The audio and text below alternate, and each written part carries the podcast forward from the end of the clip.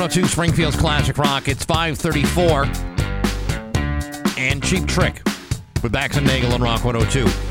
It's going to be cloudy today with a high of 39. And then tonight, that's when it's going to start to get rainy. Cloudy, rain, a low of 37 for tomorrow. Rain pretty much the entire day with a high of 40, but at least it's not snow. It's 21 degrees right now in downtown Springfield. Scott Zolak will be joining us after uh, 8 o'clock this morning. Loads of football to talk with uh, Scott about, brought to you by Bud Light, the official beer sponsor of the National Football League. Also, the guys from Berkshire Mountain Distillery are here. It's their 15th anniversary, and we're going to celebrate right here. So there's that and other stuff. It's Bax and Nagel on Rock 102. New England Patriots football. Every game. Classic Rock, it's 552 and Nirvana with Bax and Nagel on Rock 102. Uh, gonna be a cloudy day today, and then uh, rain later on this afternoon. Lots of it uh, all the way until tomorrow. Could see some snow in the uh, higher elevations, uh, and it's going to be a high of 41. It's 24 right now in downtown Springfield. Hollywood Trash is brought to you by Aquapump, an expert on all water supply systems from the well to the pump and into the house. Somehow you still care about what's happening in Hollywood. So, from Tinseltown, 3,000 miles away, it's Steve Nagel's Hollywood Trash. Um, I never watched the show enough. The Ellen DeGeneres show. Uh, yeah. Stephen Twitch Boss, the DJ and dancer from the show. And so you think you can dance. I don't know if you know him, but he uh, unfortunately took his own life on Tuesday. He was only 40 years old. Ellen said, quote, Twitch was pure love and light. He was my family, and I loved him with all my heart. Was he one of the family members you were treating uh, like Yeah, I crap don't- I- backstage? or- I don't know. She, I mean, I don't want to make fun of a guy who, you know, committed suicide, but on the other hand I'm not. his- I'm actually his- making fun of boss her. Was his, her, his boss was a jerk. I was I was making fun of her Sure. because uh, you know she was uh, mean to a lot of people on that set. Sounds like she was mean to everybody. So, you know, who knows? Right. 52-year-old Mike Gabler won Survivor 43, and during last night's finale, he announced he's donating the entire million to the Veterans in Need Foundation. You know, we were having a conversation about uh, something like this just a couple weeks ago, off the air with like some friends. Yeah. Like, ever win a 50 50, ever been in a 50 50 raffle and you see the winner give the money back Yeah. because, you know, it's for a charity? Yeah. If I were the winner of a 50 50 raffle in a charity auction or charity event, I'm keeping that money. I guess it would depend on what the charity is. You know, there's different levels of charity where you know that they're getting, uh, you know, if like let's say it was the American Cancer Society. Sure. I'm going to take the half of the 50 50 only because I know that the American Cancer Society gets lots and lots and lots of money all the time. But if you're doing a benefit for somebody local, and uh, you know, let's say uh, some sick kid needs need needs uh, a wheelchair ramp or Yeah, something like yeah. that, I'm going to give the money back. It depend. It, it's going to depend on where the money is going to, whether I decide to give it back or not. See, to me, it would depend on the amount of money, and I would probably take the money. And, and in this situation where a guy's eh, like wins Survivor, and he's been through all these horrific things over the course of like what five, six weeks, Yeah. to hell with the charity. I'm keeping the money. Yeah, but w- how many times have we seen those shows? Are just it's all smoke and mirrors. Of course it is. You know, they're not really suffering out there or on a desert island somewhere. Well, the crew certainly isn't. That's what I'm saying. Like, there's plenty of water and food back there. I mean, it's bad enough it's the 43rd, 43rd season. They've crammed them all in in 20 years. You know, it's like one of those things that you, uh, your perception of of things just because it's on TV, seemingly it's seemingly real, but Yes. it, but it's not. Yeah. It- there's all kinds of tricks that they play on you. If, if I have to sleep in a tent made by my hands with leaves and sticks, I'm keeping the money. Uh, director James Cameron made Kate Winslet's character in Avatar The Way of Water a pregnant warrior. He said pregnant women are capable of being a lot more athletic than we acknowledge. I'm sure right, she's. uh, Well, I'm sure she's quite uh, quite athletic. you do some ice chips at the end of that uh, that run. I have a hard time believing that, you know, she'll accept the ice chips with all that blue skin and blood all over the place. Weren't we talking about those nurses who got fired making TikTok videos yesterday because they were making fun of the people that were coming into the maternity ward? Yeah. And here's Kate Winslet doing some, Yeah. you know, some method acting, pretending she's pregnant. Uh, there's no truth to the rumor that the riff from Sweet Child of Mine started out of, as one of Slash's warm up exercises. So, whatever you've been told about that, you, you were lied to. He says, quote, it was just me messing around and putting uh, notes together like any riff you do. That's probably true. Uh, well, But he may have practiced it for a long time. Maybe he may not have been practicing it for years, but any riff you come up with, maybe can become a just- song. Maybe he's just being modest and downplaying it. maybe. I've never known Slash to be, uh, you know, an outspoken person. He's not a braggart. No, he's not. Uh, Disturbed singer David Draiman got his double labret chin piercings. Is that how you say it? Labret? I guess. Uh, to be original and have something that no one else had, but he ditched them back in 2018 because he didn't want to look like a, quote, 45 year old Hot Topic kid. See, I thought they, they he did that because they needed a place to hang him after shows. Uh, yeah, I guess you, that might be one of the options. You know, that, that's interesting to find out, like the people who did that to their bodies when they were younger, are they regretting it now? Like the, you know, the ear loops and the. Yeah. Or you see those guys who like uh, trying to like be aliens and they cut off ears and parts of their nose. I wonder if they have regrets after that. Maybe. I would. I, I would too. Aaron Rodgers uh, said using psychedelic drugs and cybacillin helped him with his fear of death. Uh, It also helped him see, quote, the veil between the seen and unseen world. What's helping him with his fear of finding Finding open receivers in the red zone? right. well, he's, he's working on that one. I, I, maybe this uh, cybacillin thing, uh, maybe we're onto something with this thing. There, there, there's a there's a couple of different places open now throughout the area that uh, I can't remember the name of the, the drug that they, but it's like a supervised thing and it's legal. Really? Yeah. Well, we should get involved in that. You want to go on a trip? Do I? You want to go up, up and away on my beautiful balloon? Yes, I do. Yeah. Uh, let's see. Uh, oh yeah, Avatar, Avatar: The uh, The Way of Water is estimated to have an opening weekend of 150 million dollars to 175 million dollars in the U.S., with a global debut of 550 million dollars. You know, I saw the first one and thought, that's all there is? This is it? Yeah, This is what people are going bananas over? I didn't think it was that good of a movie. I've never seen it. I mean, it's visually interesting, but that's about it. That's uh, you know, what I I have no desire to go see that. No. There's nothing about that trailer that says, you know what, I really want to see that movie. Is there anyone sitting here going, boy, the first one was so fantastic? Uh, and Give Ad- me more. Uh, Angelina Jolie and her daughter Zahara went to Washington to advocate for crime victim legislation. So they're uh, they're protesting together, which is always nice to see That's good. daughter do. And then Brad Pitt's like, "Yeah, uh, on my dime, I'm sure." Yeah, Pr- Brad, probably so. And uh, Kim K uh, accidentally showed off her real wrinkles on her neck. Really? Yeah. She must have had something to say. Oh my God! The last time I had a wrinkle was when Ray J's plunger went deep into the baby maker in that sex tape you can purchase on YouPorn for thirty nine ninety five. And uh, Caitlin? I never got that done and dirty like with your mother, Chris Kim, but I once made her look like a gutted trout. Yes. I did a cervix smash like an epileptic at a Pink Floyd show. What are you trying to say? what I'm trying to say is she saw more foreskin than a rabbi during a baby boom. And Kanye? If marriage is grand, what is a divorce? 200 grand a month. That's what it is. Such an injustice. And that's your Hollywood T Rash on Rock 102. I Give your neck.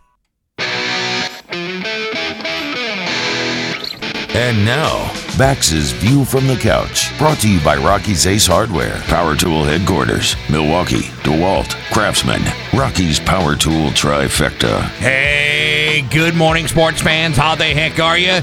Folks, tomorrow afternoon kicks off the college football bowl season. And if you're anything like me, and for a number of reasons I hope you're not, you're pretty stoked up and ready to get things going. I got everything I need for tomorrow afternoon. I've got drinks, I got snacks, I've separated everything alphabetically and according to height. I've even picked out my college football watching outfits as I get set to dive right into tomorrow's thrilling Hometown Lenders Bahamas Bowl and the Duluth Trading Cure Bowl. Now, you might say the hometown lender and Duluth trading what bowls? Well, I figured there was a chance that the rich history and pageantry of these games might not be all that familiar to you, so let me break it down. Tomorrow at 11:30, the Miami of Ohio Redhawks will face the Alabama Birmingham Blazers live from Nassau, Bahamas in the Hometown Lenders Bahamas Bowl. Now, you might know that game better of what it was called last year, when it was merely known as the Bahamas Bowl, or one of the previous iterations such as the Makers Wanted Bahamas Bowl, or by its original incarnation, the Popeyes Chicken Bahamas Bowl, which began in 2014 when Central Kentucky beat Central Michigan in a 49-48 barn burner for the ages. But what about the Duluth Trading Cure Bowl between the Texas San Antonio Roadrunners against the Troy University Trojans at 3 o'clock? You might remember that game from its rich history as the Tailgater Greeter Cure Bowl, or the FBC Mortgage Cure Bowl, or by its original name, the Auto Nation Cure Bowl, which began all the way back in 2015. Sure, some of these bowl games are hard to keep straight, and some of them won't be all that interesting, but when you Start staring straight down the barrel of a 43 game college football bowl season schedule. Can you really be all that choosy? Miss one game and you might miss something that turns out to be a classic, like the Wasabi Fenway Bowl, the Cricket Celebration Bowl, the SRS Distribution Las Vegas Bowl, or the Jimmy Kimmel Bowl presented by Stifel, the Lending Tree Bowl, the New Mexico Bowl, or the Frisco Bowl, all of which are being played on Saturday. Each one of them requires a different bunch of snacks and a whole new set of prep preparations because they are all going to be just so damn fantastic. But hey, enough of my yapping. Sports brought to you by Rocky's Ace Hardware. Watch this little piece of plastic turn into a Weber grill. Now that's a holiday miracle. A Rocky's gift card magically turns into Craftsman air compressors or an Ariens snow thrower, a Yeti travel mug. Spread the magic and give the gift of a Rocky's Ace Hardware gift card. I'm back. That's my view from the couch. Rock. Eflin with Bax and Nagel on Rock 102. Oh, man. You know, I guess we're getting Christmas weather. Well, it's going to be rainy. I mean, it's uh, You not know, all I- snow. I don't know about that because I just uh, listened to Dan uh, Brown's uh, forecast that he records in the broom closet over at uh, Western Mass News, and uh, he said uh, something about a foot of snow, and I'm like, what? So I go on the map online. yeah. It, where I live, it's it's just this. It's like this one section, like where I live, all the way up, like in that corridor, but it's like a bubble like uh, North Canaan, Connecticut. It kind of ends in, and it goes all the way up to like uh, Vermont, Yeah. and it says six to twelve inches. And then everywhere else is a coating to two inches. Like there's just something about where I live that we're gonna get all this snow. Well, this is part of the the the, the treachery of living in the hill towns. It's like you know, you, you know, here in the in the in the in the Springfield area, like the immediate area, it's like a band of nothingness. Well, like how many times does Springfield avoid getting nailed with a blizzard, but yet you guys in the hills get plowed? Well, we're not. I, I, I'm I'm used to snow. I, that's not my issue here. My issue is like how weird that is. That it's just this like drop. Yeah, Like it looks like a big uh, looks like a big sack. If you know what I'm saying. I bet and I and I live right there where the sweat collects. right. Yeah. Yeah. Yeah. Right there by that gorge. Uh huh. um, I'm I'm I'm sure that uh, you know the. See, predicting weather is such an inexact science that uh, you know they may predict six inches to a foot. You're probably going to get no more than like three or nineteen. One Or of the ni- two. yeah, It's, one it's of the two. somewhere in the in the middle of all that. Well, either way, uh, it's not looking good for the hill towns. All the way up to North Adams and all the way down to North Canaan. Well, if you've been to North Adams, you know it's not looking good even on a bright, sunshiny day. I don't know. There's, I think he that Dave Hayes weather nut guy. We got to get him on again too. He was talking about. Uh, there was an article last week about why we don't see so much snow around here than everybody else does in New England. Right. And there's something about this corridor of like the Pioneer Valley where you don't see a whole lot of snow Yeah. as you would in other parts of the area. I'm all for that. yeah. I, I, I'm not complaining. Uh, today though is our uh, our Christmas par- or I'm sorry, holiday lunch. There's really no party No. theme about it. Remember the old days when it was actually like a genuine party? Yeah, yeah. When we used to be able to take our significant others with us and uh, Well, have a I mean, the- old blast, and there was- was like 200 people there. But it wasn't in the middle of the day. You know, like in the That's middle of I a, mean. It of a work day. It was on a Friday night or a Saturday night. Yeah, I mean, I can I can remember the days when you know we would go like far, far away. Uh, like we'd get on a bus Uh-huh. and we would drive to like the Salem Cross Inn, Yeah, which is you know way the hell out there, and uh, and it would be like a genuine party. Yeah. You know, I mean, there'd be sleigh rides and you know the the chowder, uh, you know, heating up over the fire. I mean, just just delicious stuff. And not that the you know where we're going is bad. In fact, where we're going today is very nice. But it's it's, it's just like it's not. It's not the drunken bash that we used to enjoy back in the old days. I remember one time we had a. Um, this was early on in my start. We had like a, a staff lunch, picnic, whatever, during the summer at this place, which I don't want to say the name of because it was just. What does it rhyme with? Uh, it was out in like Palmer, and it was like a. it's like a bar. Uh, what, you know what I'm talking no about? more. I know exactly what All you're right, talking about. So, and then uh, they were like, "Oh yeah, come on over for a steak dinner," and it was like fried chuck on the grill. Actually, that's an insult to actual cows. That that, wa- that wasn't even, that wasn't even like- steak, and it wasn't even chuck. I was like, "What is this? This is not steak." Like, I mean, the way they built it up to us, like, "Hey, we're gonna get steak and a baked potato and you know, a Well, corn on the cob and all." See, this. I had my suspicions that it was going to be very disappointing, having already been there Yeah. for previous events, and then going there and th- and seeing, first of all, what kind of clientele was going into this place, and then secondly, uh, seeing what kind of food they provided yeah. that first time around. and it Um, was and and, and you, you we were setting ourselves up for failure when they said, "Oh yeah, steak dinner. We've been cooking the steaks for three weeks." Well, listen, uh, the place we're going today, we definitely know has good food. That's Definitely. not the issue. The issue is that it's at twelve thirty. Which is another thing I got a problem with. Yeah, I do too. Twelve thirty is a little bit late for us. Do, do they realize that we are the ones that kind of keep the lights on in this place all day long? and yet they try to keep us out for as long as possible. I was like, oh, we're having our lunch at one. Uh, we've been up since three thirty this morning. Um, could we have lunch at eleven at least? or someplace eleven thirty? even eleven thirty, you may say, "Well, it's only an hour." No, that hour mean can, could be all the difference. That's a that's a nap. I've also got the party wedged in between two uh, medical appointments today. Oh, I got one after the show, and then one like uh, later in the afternoon after that party is all over. So I mean, even even in the best case scenario, I'm not going to be able to get the one's not blood work, right? Because you're No. not No. after having uh, you know cholesterol filled foods. no, no, no, no, no, no blood work. But but but nevertheless, it's like it's the middle of the day. You know, if you're doing this at night, Yeah. that would be fine. I would be cool with that. Friday night would be fine. Even a Thursday night would be fine. Thursday night is all right. Yeah. Because you could come in here, you know, on a Friday and just, you know, kind of go through the motions like we normally do on a Friday. well, we do that every day, every Friday. Yeah, but especially, yeah, especially on a Friday, and just go through the motions and then, you know, expect that, uh, you know, it's all going to end in four hours and boom, you're, it's the weekend. But uh, we're doing the Secret Santa. I haven't bought a gift yet. I have an idea what I'm going to get.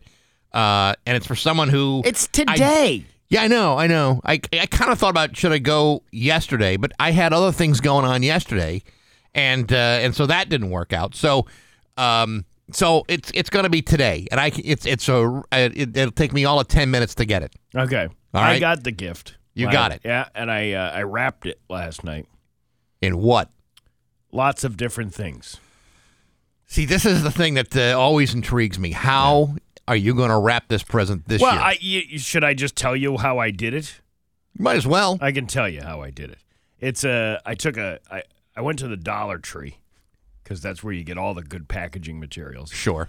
So I got a, a canister, like one of those Christmas uh, cardboard canisters. Yeah. they're colored. Yeah. That's where the gift went into. Right? Okay. So the gift goes into that. And then uh, that's wrapped in an entire roll of duct tape, Okay. right? Yes. And then um, and then that is inside of a, a laundry basket that is packed and stuffed with paper.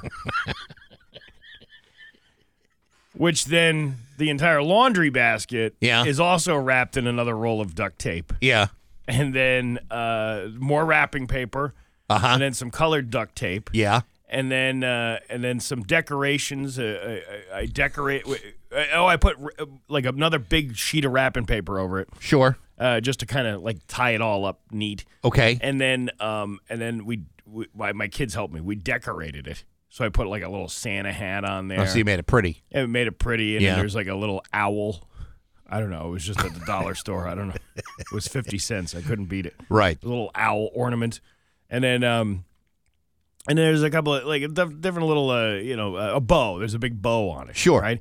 And then the entire thing is wrapped in fifty feet of uh, of rope, so it looks like an ornament.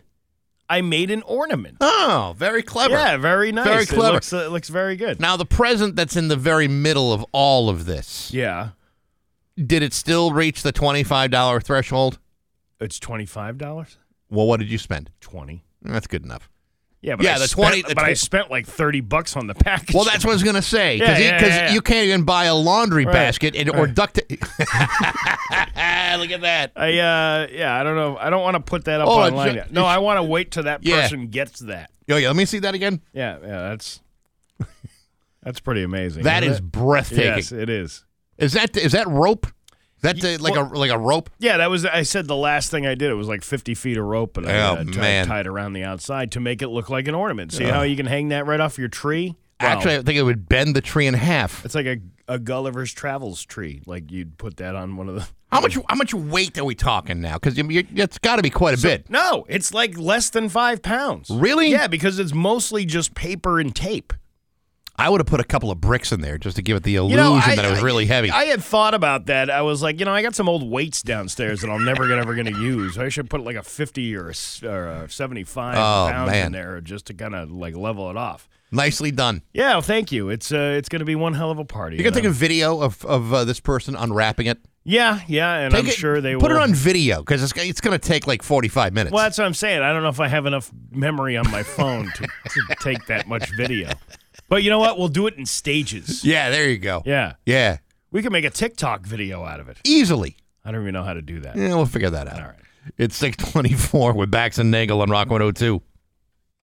Um, it's six twenty six So he- he with Bax and Nagel and Rock one hundred two. Josh, you don't have to leave. you don't can you listen. You are doing you're doing you're doing God's work right now. You know, they uh, we got some computer issues here in the uh, studio. You have computer issues. I'm having yeah, I'm having computer issues, and our engineer is here, right? He's gonna he's gonna fix it, but he's fixing it like he's detonating a bomb. Yeah, well, because we're on the air and he's trying to do it so you know gingerly and and and uh, precisely. uh, we have no shame in, in making things sound like crap around here. So come on in and uh, and Believe you me, Yeah. this company hasn't worried about that in a long time. uh, but yeah, it was just kind of weird that he was just here and we were we were about to carry on like nothing was going on in here. Yeah. Like, oh hey Bax, it's uh, it's gonna snow tonight. Uh. Yeah, but now that he's walked out of the room, now Yeah. he's drawn attention to the whole thing. Now we have to talk about him. well, it was just weird because he was like leaning. Oh. Are you? Oh boy, okay. Here's you your go. Western Mass News first alert forecast. It's 6:30 with Bax and Nagel and Rock 102. Time for news brought to you by Gary Rome Hyundai. Rent the all-electric Ioniq 5 for just 28 days. It includes insurance. Try it before you buy it. Here's local radio icon Steve Nagel. All right, let's just paint a picture of what's going on here. in Sure. the studio. First of all, the engineer's here. He's standing right next to me and he's doing this computer screen. It's just kind of weird when you're like on the air and he's doing something. It's not like the Mayflower Marathon where there's always people around you Yeah, right. uh, doing something, but he's uh, he's doing his due diligence with the repairs here. The thing. In the meantime, we had to cut that last break because I knocked my coffee and it went all over the floor. You know, um, And I've been cleaning that up and during the commercials. you know, Josh, the engineer, is working his uh, fingers to the bone with Yeah. that uh, screwdriver and a couple of screws, trying to fix uh, everything Yeah. for us. And uh, and he leaves the room out of courtesy, figuring, well, you know, these guys are on the air. I don't want to be in their way. And then you and I talk about what's going on here. Yeah. And the one who winds up screwing up is not Josh. No. Josh is doing his job. Yeah, well, he's It's- a professional. I'm it- not. It's the dope that doesn't have the screw top on his uh, coffee mug. It's not the screw top. I just knocked it off. It was. Uh, I just bought this this morning. It was a delicious iced coffee from Dunkin' Donuts. Uh, by the way, uh, two sweet and lows, two creams, and an espresso shot. Right? And uh, yeah, and uh, it's gone. The whole thing is gone. I don't have any coffee here anymore.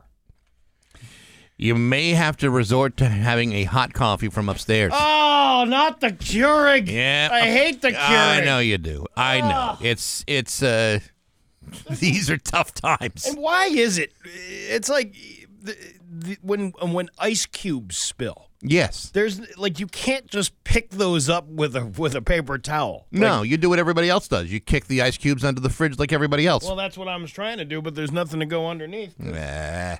Yeah, yeah. There's no underneath to kick it underneath to. Well, I'm glad uh, at least you were able to pick up most of the spill. I'm glad Josh is doing. Josh is getting this thing fixed. Look at this. Oh, this is even better than before. Oh, look, you got a brand new screen. Guess what I have? Uh, a whole bag of Jack Squat and no coffee.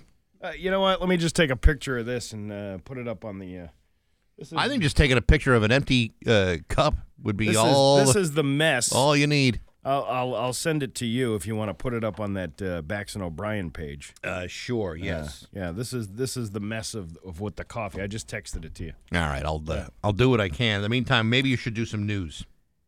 Um, yeah, maybe I should. uh, well, we'll go into some. you know- Oh, what a mess you made! isn't that a Look, mess? What Isn't a mess! Disgusting. What a mess! Yeah, well. hey. All right. What are you gonna do? Anyway, two people were injured after a shooting in Holyoke on Maple and Franklin Street yesterday. Holyoke Police Captain Matthew Moriarty says the man's head was grazed and a woman was shot in the rear. Hmm. Huh. What position were you in? Don't know. These are. Those are it's an interesting question. Police are still looking for suspects. Uh, 22 News is following this story as it develops, and I'm sure we won't hear anything more about it. But um, wait, he got grazed in the head, and she was shot in the rear. Do they mean the rear you of know, her body or maybe the she, maybe she was in a sitting position Mhm. and he was standing. Did you think about that? Or it could have been the opposite way around. I don't know. It just seems like an odd position to be in to get grazed in the head To by the one to the person to the and- untrained eye, sure, but and and uh, grazed in uh, the rear from the other. I don't know. A Maryland man has been sentenced to four years in prison for a 2021 sexual assault of a teenager from Amherst, according to the Northwestern DA spokesperson Laurie Loisel. 42-year-old David Gray Jr. of Bel Air, Maryland, was sentenced Tuesday in Hampshire Superior Court. He pleaded guilty to two counts of statutory wa- rape and one charge of possession of child pornography. Gray had a relationship with the teenager after they met on social media and exchanged hundreds of emails. Gray was later arrested on January 20 or January 1st of 2021 at a hotel in Hadley after the mother of the child alerted police that her daughter was missing. Uh, we hope that this outcomes bring outcome brings some closure and measure of justice for the survivor, said ADA Andrew Covington. In addition to four years in prison, Gray will have seven years of supervised probation where he must stay away from all children under the age of 18. He will also be required to register as a sex offender with the state. Um, a woman from West Springfield was trapped in her Honda Civic Wednesday evening after a crash on I 90 in Charlton. Mass State Police said the 27 year old woman was driving in the breakdown lane when she hit a 2022 Freightliner that was temporarily stopped. Police believe the speed of the Honda Civic was a factor in the crash. The woman was trapped in her car after the crash and her injuries were serious. While the operator of the commercial truck is expected to be okay, the driver of the Honda was given medical care at the scene of the accident but did not survive her injuries. The travel lane and breakdown lane on I 90 in Charlton area were closed for more than three hours while police investigated the accident and was cleaned up. You know what happened here? uh, I, It I, now smells like coffee in here. it's all right. No, that's not. That's not We got some. I think we got some room deodorizer in the other room, in the other in the hallway. room deodorizer, Yeah, like a you know, like a like a like uh, Febreze or something. yeah, something like that. I don't know. Just uh, this. This is going to require some mop work. Do we Well, have a mop? Uh, our cleaning staff, I think, only comes a couple times a week, and I'm not sure they bring mops down here. Dude, that sucks. That sucks so bad. What sucks because it's it's a mess, or it sucks because you no longer have any coffee. It sucks because I no longer have any coffee. That Yeah, delicious coffee that I was uh, hoping to enjoy for the rest of the morning. I I'd. I'd let you have some of mine, but I don't think you're gonna like it. You know how I, I, I read all these uh, grim, horrible stories and then I'm complaining that my coffee just spilled on the floor? As if that's some sort of tragedy? Yeah, Seems kind of weird, doesn't it? yeah, but uh, you know, I mean, it is it is a tragic loss. I gotta tell you, I Uh, feel terrible for you. Eversource was noted about a customer in Springfield who had a suspicious visit from an Eversource employee. How how suspicious? Uh, according to uh, Ryan Walsh, Eversource representatives always carry a company is- issued photo ID and will always provide it when asked. Eversource is uh, New England's la- largest energy delivery company. According to its website, Eversource provides these tips on how you can uh, you can protect yourself from schemes.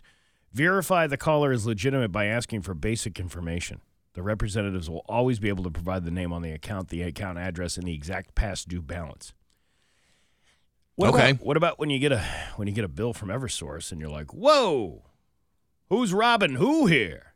Well, it usually tells you how your uh, your neighbors are faring with their bills. You know, I'm starting to see uh, people post their electric bills on Facebook. Mm-hmm. It's not looking good. I just saw one for twelve hundred bucks this morning. Twelve hundred bucks. Yeah, and you know that's one of those things. This happened last year too, where I know I got whaled in January with like a seven hundred dollar bill. Yeah.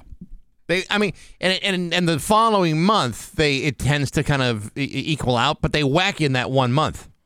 Yeah, Like you're not spending. I mean, you're not going to spend seven hundred or twelve hundred dollars a month. I hope to God you're not. Well, even if you do, it's still cheaper than filling up with oil. You know what I mean? Because I like have those electric heater things in my house. Well, you know, I hear of uh, one oil company that's willing to uh, splash hundred gallons of uh, oil with with no tank in your basement. I don't remember the name of it. You play cards right. I don't remember the name of uh, what that was. Uh, yeah, I don't remember the name. I don't. I don't want to disparage the company. I'm No. sure it was just like one guy, but nevertheless, Well, uh, yeah, don't send him over to your house. no. Uh, while MGM uh, Springfield and its online partners continue to campaign for a license to take sports wagers, local and state politicians say they aren't honoring the community host agreement. State Representative Bud Williams and City uh, Councilor Malo Brown are calling for the Gaming Commission to review the casino's diversity performance in hiring and their contributions to economic development downtown at the request of their constituents who say they are voicing their displeasure. People have been buzzing for a while. They are not happy with MGM, said Bud. Now, the main concern, uh, Williams and other local leaders in calling these meetings is the community host agreement. He said that uh, he did vote in favor of it five years ago, but the casino has fallen short in his estimation of their end of the bargain, particularly on the economic development portion for the downtown area of Springfield. Restaurants are not open. The Chandler Steakhouse, which was highly profiled, doesn't appear to be open like it should be. The corner of State and Main, they were supposed to rehab that building five years ago. I'm not trying to be picky, but the candle place is uh, supposed to be open. It's closed, uh, said Williams. That's kind of interesting that a lot of those businesses are closed down there. All right, but uh, it, it- let's let's be a little bit fair here. Um, yes, there were certain provisions that they had to abide by in the uh, the host agreement, but there's been a pandemic for a, a part of this. The place was closed down for a period of time.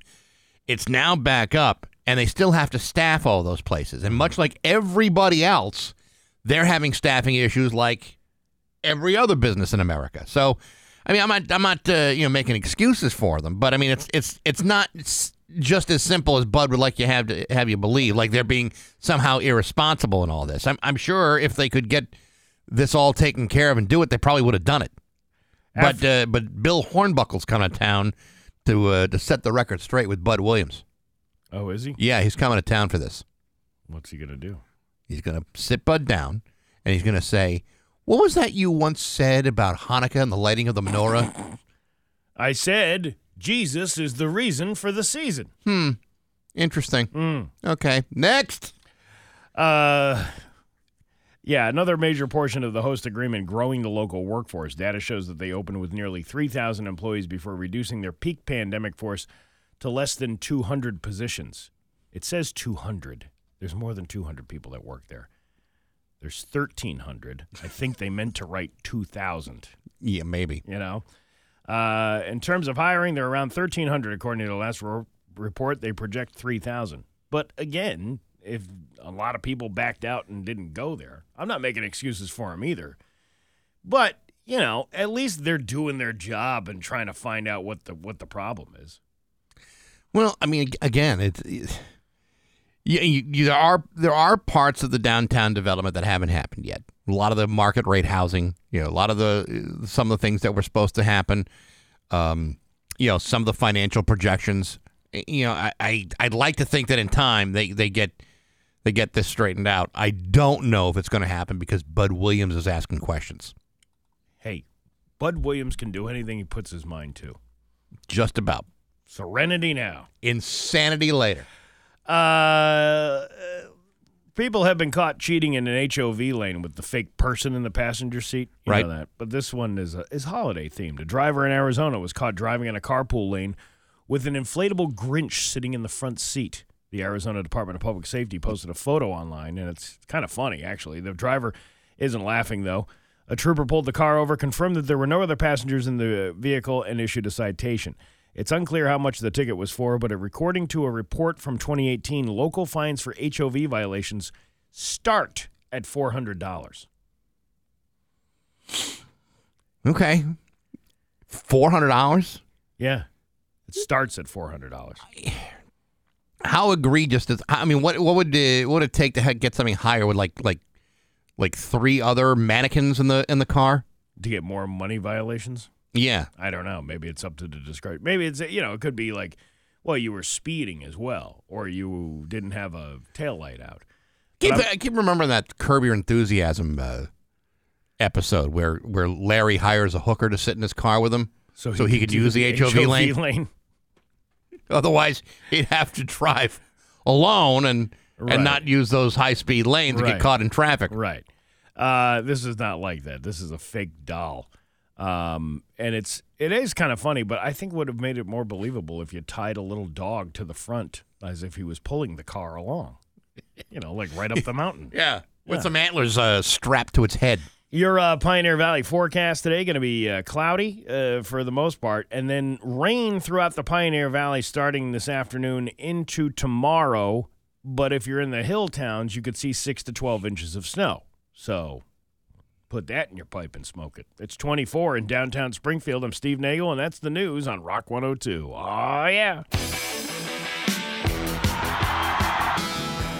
Rock 102, Springfield's Classic Rock at 651, and the Rolling Stones with Bax and Nagel Rock 102. It is going to be uh, cloudy, maybe some sun a little bit this morning, but then uh, all rain starting this afternoon in the lower Pioneer Valley. And if you're in the hill towns, you could see up to 6 to 12 inches of snow by the time it's all said and done tomorrow. It's uh, 24 right now in downtown Springfield. You have uh, got yourself a busy uh, a busy day ahead of you. You I got, do. You got that party today, uh, the Christmas party. Mm-hmm. Uh, excuse me, the uh, staff holiday luncheon, and then you're going to be at the Shortstop Bar and Grill uh, tonight between five and seven, along with the road crew. 29 beers on tap, a huge selection of appetizers, 30 TVs hanging from walls. The Shortstop, the perfect place to watch the game and hang out with friends. And while you're there, check out their state of the art golf simulators and their batting cages. Stop by the Rock 102 table. Steve's going to have loads of prizes for you.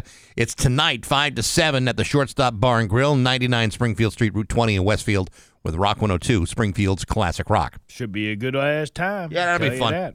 That'll be fun. Uh, you want to? You like Fruit Loops? It's not my favorite. No. No, to be honest with you, uh, it's not. It's not my favorite uh, cereal. An art collective called MA, MSCHF has created a cereal called Big Fruit Loop, which is a box with a single giant Fruit Loop inside. Obviously, it's a play on the actual Fruit Loop cereal, but this is an unauthorized stunt, so they had to create their own recipe to mimic the real one.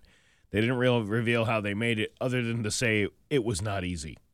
The big Fruit Loop boxes will be sold online for $19.99 starting on Monday. It's unclear how many will be available, so if you want one, you've got to go to the website bigfruitloop.com uh, first thing on Monday. How the hell do you eat it? I don't know. The color of the Fruit Loop uh, you get is random. They haven't released any measurements for it, but they do note that it's roughly the size of the box and that it's 930 calories. One serving of the real cereal is 150 calories. Well, you're eating a whole box of uh, of cereal, but how do you do? You, do you need a knife and a fork to eat it? No, I guess you would have to, you know, soften it up with a big giant vat of milk. Yeah, like how are you going to get a bowl big enough to put that in, or do you break it up? What you is- have to break it up. What is our obsession with these things? Like, uh, we need the biggest and best. We need uh, giant Fruit Loops. That's what this world needs. You know what I need when it comes to cereal, and it's been a long time since I've been a regular consumer of breakfast cereal. The bigger the bowl, the happier I am. I don't need like big pieces, but No. a big bowl makes me happy. I don't really. I wouldn't go for a Fruit Loop. You can send me a big cocoa puff. I might Ooh. go for that. Cocoa Puffs are delicious. You know what? You know what? What makes them even better? What? Chocolate milk and Jimmy's. Ooh man, I've done that. Jimmy's. That's a New England thing too. All right, sprinkles. Uh, sprinkles. Thank Yeah. you very much. Yeah, no problem. Jimmy's. Yeah, no, chocolate milk and Jimmy's, man. That's so good. When you uh, when you ta- when you have that like right before you go to school, Yeah. you get on the bus. By like second and third period of the day, you are flying with the sugar buds. Oh, is that so? Oh, Flying. well, well, I'll Then after lunch, you, you yeah, it's a major sugar crash. But after, but you know, up until that point, you're buzzing. My uh, my kids don't eat a whole lot of cereal. You know what they eat? They eat granola and yogurt. Like that's like their breakfast food. It's got every bit as much sugar as a, as a bowl of cereal. No, but I'm just saying that's the choice versus the the breakfast cereal with the milk. See, I ate cereal every day of my life up until like my uh, to like my 40s. I would eat cereal all the time. And Costco's got this uh, bag of granola. Yeah. It's like keto friendly. It's like blueberries and cinnamon and sugar. How is it? It's delicious. Really? Yeah, and it, it goes good with a vanilla Greek vanilla yogurt. I think I might need to get back into more processed foods. Yeah, that's exactly what you need. Yeah, I think that's what I could use. Mm-hmm. Yeah, a good box of cereal and some some high fat milk. I'd be ready to go. Yeah, you get sick of eating that processed stuff all the time. It's nice to have like a like a good meal.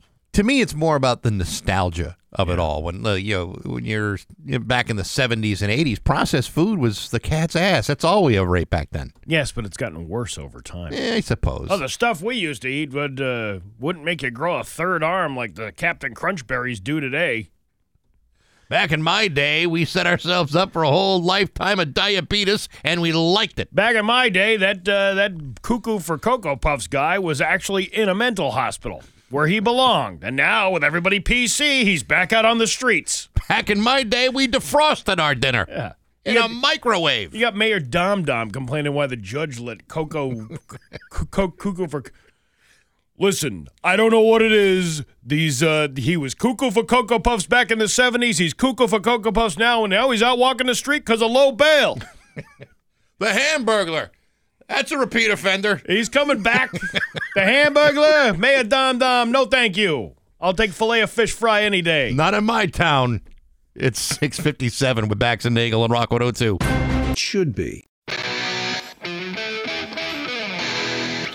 And now, Bax's View from the Couch, brought to you by Rocky's Ace Hardware, Winter Storm Headquarters, before and after the storm. Hey, good morning, sports fans. How the heck are you? Folks, as you know, as a former owner of valuable, non dividend paying Green Bay Packer stock, I have a deep wealth of experience in NFL ownership.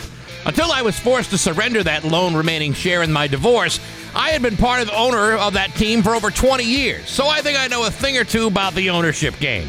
And while it would be great to cannonball myself right back into it, I find them a little short in placing a bid to buy another team. For example, if I were to purchase the Washington Commanders from their current owner, Dan Snyder, I would need approximately $7 billion. At the moment, I'm currently $6.99 billion short. Actually, I only have 12 bucks. But if I had access to that sort of money, the making a bid to restore that once proud franchise would be totally worth the time, the money, and effort. Yesterday, the NFL owners met to discuss the potential sale of the Commanders, and according to the Washington Post, Bank of America is getting ready to distribute an official prospectus for potential buyers. When I bought my Green Bay Packers stock in the early 90s, all I needed was a self addressed stamped envelope. These days, it's a lot more complicated. There's documentation, disclosure forms, credit checks, lengthy forms required by the government. With the Packers, all I needed was a stamp. Of course, the NFL owners are eager to push this through. Daniel Snyder has proved himself to be a soulless, sexually inappropriate dirtbag with a long history of outrageous financial improprieties. Only Colts owner Jim Irsay claims that he needs a little bit more time to decide. That's very different than what he was saying six weeks ago when he claimed that it was time for Snyder to go. But that's mostly because he'd be the next guy to leave. Either way, I'll be going to the nearest Coinstar machine today to see how much closer I am to getting back into the NFL game. I may not have the highest bid, but I do have the experience, and I think that should count for at least something. But hey, enough of my yapping. Sports brought to you by Rocky's Ace Hardware. Get $25 in Rocky's cash rewards when you spend $125 at Rocky's. 25 bucks to spend at Rocky's. It's free money. You probably have a few holiday gifts to get at Rocky's anyway, so get this offer and 25 bucks in free Rocky's cash rewards. I'm back. That's my view from the couch. Rock 102, Springfield's Classic Rock at 710, and Joan Jett Bax and Nagel and Rock 102. Uh, it is going to be uh, sort of sunny this morning, then clouds move in, and then rain starts throughout the lower Pioneer Valley and a high of 40 today. Now, that rain is also going to be snow up in the hill towns, which uh, you could see 6 to 12 inches by the time it's all said and done by tomorrow afternoon. It is 24 right now in downtown Springfield. Scott Zolak will be joining us next hour. We got all kinds of Patriot stuff to talk to him about, and so that's coming up uh, after 8 o'clock. Brought to you by Bud Light, the official beer sponsor of the NFL. Have you ever uh, you ever been on OnlyFans? I have not, but I've been uh, reading an awful lot about it. And, uh, you know, listen, uh, holidays coming up, uh, you know, just a matter of days. Think I could really bolster my uh, my income if I uh, start my own page. Really Yeah. thinking about it. Well, uh, you know, you could make. I see some of these people like quitting their jobs because they're making like fifty grand a month on OnlyFans. I could squeeze by on 50 grand a month. and and and let's be let's clarify. These are women who are doing this. These aren't men who are. There are lots of dudes on OnlyFans. really. Yeah, remember I told you that story about this guy? I think his name is like uh, Turned Out Tony, and he uh, he pranks his mom all the time, and and uh, kind of like a very much like a Tom Green kind of thing. Yeah. Well, he makes his money on OnlyFans. Okay, and was a, and was able to pay off his his sister's student loans and enough money for his dad to retire. So he's not making nude photos. I don't know. I haven't been on his OnlyFans uh, page. This is what I don't understand. Is uh, like from what I've only seen. Get it? yeah, right. what I've only seen is that it's like women making money off of uh, putting scantily clad uh, pictures or Yeah. nude pictures uh, uh, of themselves up online. And Yeah, but it, but it's but it's dudes too, and I and I Yeah. and uh, if I if I take that guy's uh, example, well, I'm as capable of putting some uh, coquettish peekaboo shots online as anybody else. the OnlyFans platform empowers creators to own their potential and revolutionizes the connections between their creators and fans. You know what? I might have to sign up for this. Have- Why not? I have fans. Sure, we both have fans. Right. Yeah, I don't think I'd be making fifty grand a month. You don't need to. If I make five bucks a month, I'll be happy. It's five bucks uh, this Five- month that you didn't have last month. That's right. And for all the effort I got to put into it. There's this uh, story out of uh, out of Texas. A former Texas Hooters waitress facing murder charges was denied her request for a lower bond last week, despite telling the judge that she could cover the proposed amount of her earnings from OnlyFans. She's got uh, Ashley Esselborn from 21. Uh, the judge uh, did failed to lower her bond from $100,000 to $50,000. Uh, she said that she had $8,000 locked in an, in an account. Uh, she charges her subscribers $12 a month for her adult content. And if she can only get to that cash, she could start easily paying off her uh, her debt in this bond. I'm sorry, I missed that. How much month does she charge? $12 a month. Oh, okay. So it's a subscription based. Yes. See, oh, so so each person pays twelve bucks a month to see the It, content. de- it depends on who it is. Sometimes you can pay 12, sometimes it's less, sometimes it's more. Yeah, I'm the kind of guy that wouldn't require 12 uh, someone to pay $12 a month to see uh, my peekaboo shots, but uh, you know, yeah. there might be someone willing to spend uh, 6 bucks, 4 bucks, whatever. Four bucks. I want to I want to make it financially reasonable for somebody as opposed to feel like I'm like they like they wouldn't be getting the best out of me. Did you hear what this woman did, or what she's accused of doing? Oh yes, yeah, that's first degree murder. I mean, she's accused of being the cheerleader, uh, while 18 year old Ronnie Lang, 28 year old William Bell, and 27 year old Peyton Collier allegedly beat a man to death with their feet, fists, and a baseball bat. Lang uh, pleaded guilty, while the other three have plea deals on the table. Police described the incident, which took place in Wichita, Wichita Falls, Texas, as a quote massive bloodletting event. According to police, the group attacked Wood because they believed he stole drugs and cash from them while they were staying at his home.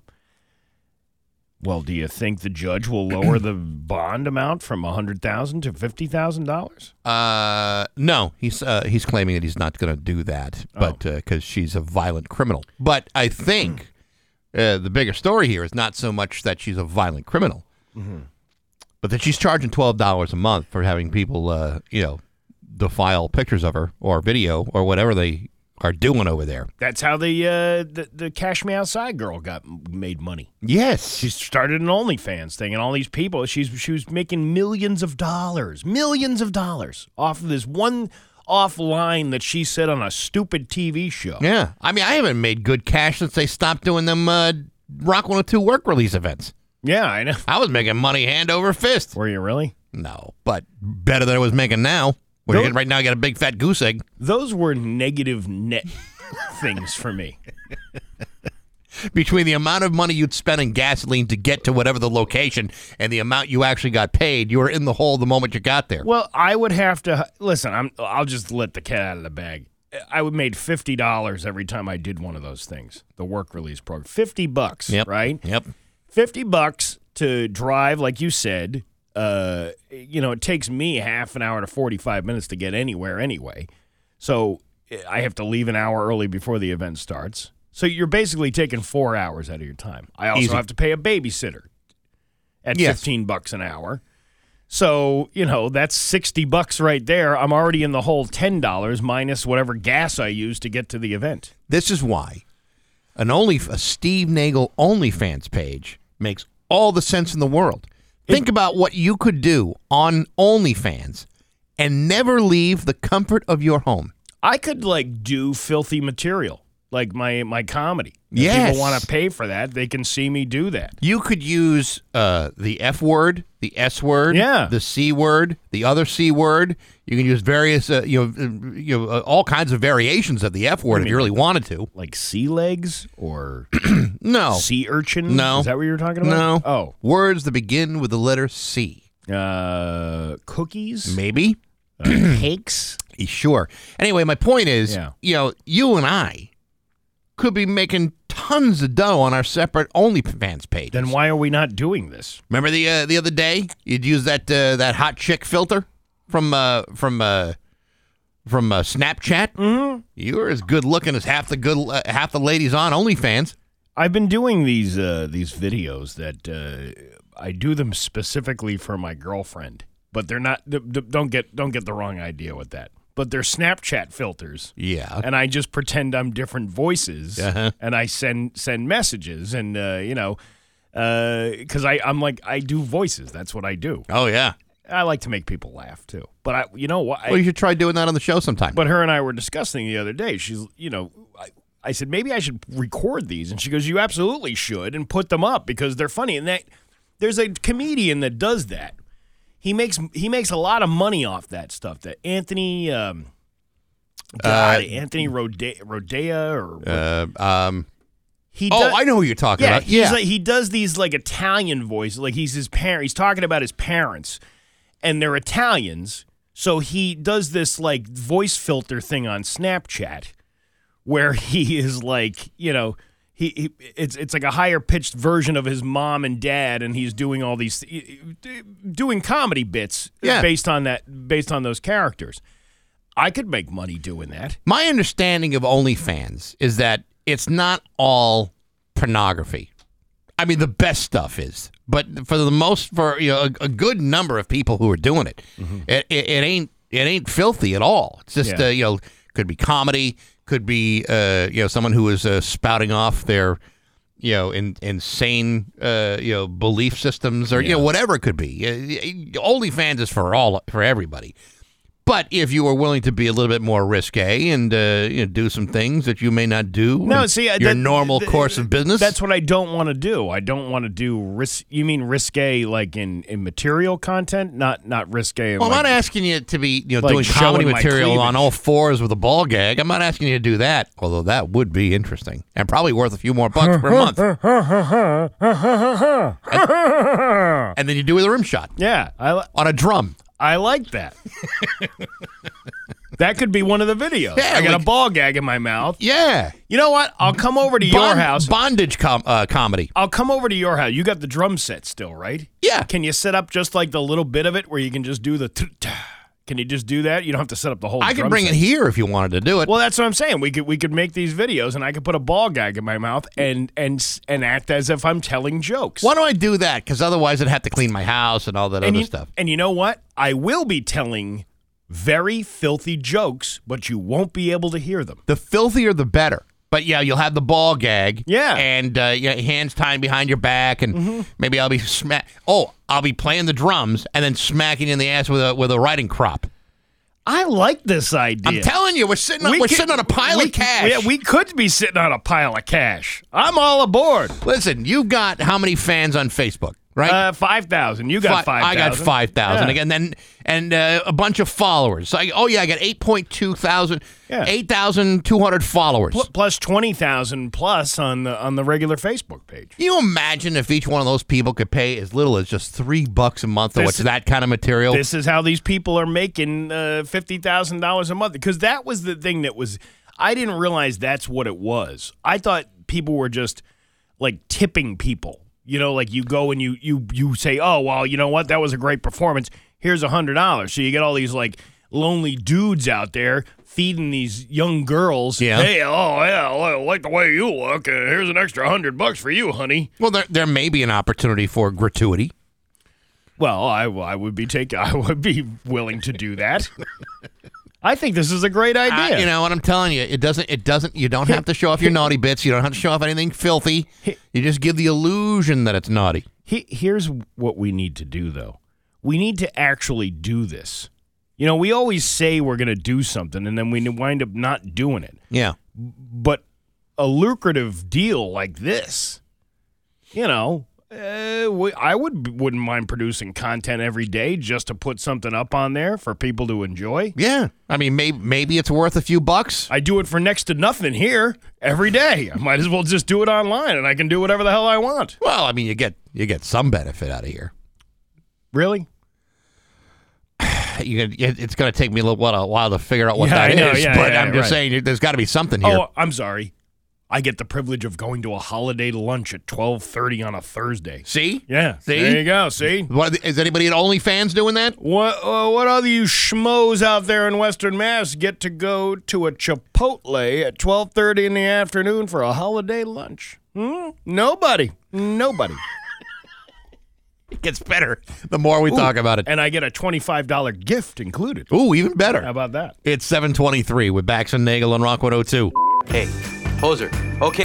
It's 726 with Bax and Nagel on Rock 102. Um, it's going to be uh, cloudy this morning. Well, mix of sun and clouds this morning, and then cloudy, and then eventually rain moving in uh, throughout the Pioneer Valley. Uh, But if you're in the hill towns, we're going to see six to twelve inches of snow by the time it's all said and done by tomorrow. It is uh, flapping in downtown Springfield right now. So I'm being told by uh, someone who obviously uh, must spend an awful lot of time on uh, OnlyFans that tipping is an option on top of monthly subscriptions. Yeah. So that's how you're making your money. Now, you do a good video, you do good work. People are going to say, "Oh man, that was totally worth the subscription price." I think I'll toss in a little bit extra so they can continue to produce such great quality work. You know, th- that's one of those things that, I mean, how many times do you go out and you hear amongst a group of people talking about OnlyFans and how they have an account for OnlyFans to watch? Um, never, But- Never. never. But it's one of those secret things. It's like one of those things that nobody wants to tell anybody that they're a member of. yeah, Because I always wondered, I'm like, well, where are these people if these chicks are making 50 grand a month, uh, you know, showing off the booty? yeah, but it's again, it's but it's not just the women showing off their booties. No, it's I- it's it's, uh, it's more than that. I understand it's more than that, but the only ones you hear about are the are the women who, you know, hey, I was working in a McDonald's, uh, you know, struggling to make ends meet. Then I put these pictures up on OnlyFans, and uh, you know, now I'm making uh, fifty grand a month. You know, but who are the people? Like, you don't hear about the people. I don't have buddies coming to me going, "Hey, man, you got to get on this OnlyFans thing." Like nobody's ever said that to me. Yeah. Well, I think anyone who's on it doesn't want everybody to know they're on it because it's like you That's know. what I'm there's- saying. There's a stigma attached to not only the people that do it, but there's a stigma attached to the Yeah. people that that will pay for that. But but here's the thing. Listening to this show is the kind of thing that people don't want to admit to in public Yeah. either. So I to me this is like this is a format meant for guys like us. Yeah. Not as, as members, as content providers. All right. I, I think we should get on this like sooner than later. Yeah, I think so. Let's get our producer working on this. Oh yeah, that's right. We have that producer. Well, you know, hey, if we make some uh, pretty good money, maybe we can afford our own producer. not out of not out of my uh, not out of my cash reserves. We don't. uh huh. We got news next on Rock 102. Here's your Western Mass News. 732 with Bax and Nagel and Rock 102. It's time for news. Here's local radio icon Steve Nagel. Uh, thank you, Bax. Uh, breaking this morning, a two a third this morning a two car crash resulted in a knocked down traffic light in Holyoke. That happened on the corner of Sargeant and Main Street. According to officials, multiple people have been hospitalized with minor injuries. Crews are uh, on the scene working to fix that traffic light. Expects uh, delays through lunchtime. Uh, pretty nasty accident too. Like the whole the whole traffic light came crashing down. Jesus. And the, and the front end of the car is just all, all mangled. Yeah. You know, it's that time of year.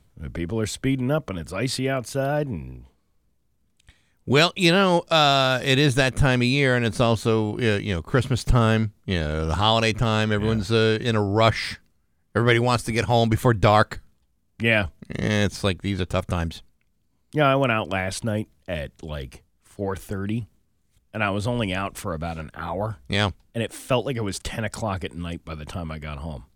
I was home by 5:30 and it was st- it was like pitch black. We've been uh, eating dinner early because, Yeah. well, one, I'm an old man, and then you know, two, you know, Jenny comes home from a long day of work. She's uh, she's hungry, and uh, we've been eating like like four o'clock, four fifteen, four thirty in the Oh, afternoon. It's starting. It's already starting, and then you know by the time we're done, uh, you know we'll sit down, watch a little bit of TV, and the uh, the the clock on the uh, on the cable box. Mm-hmm.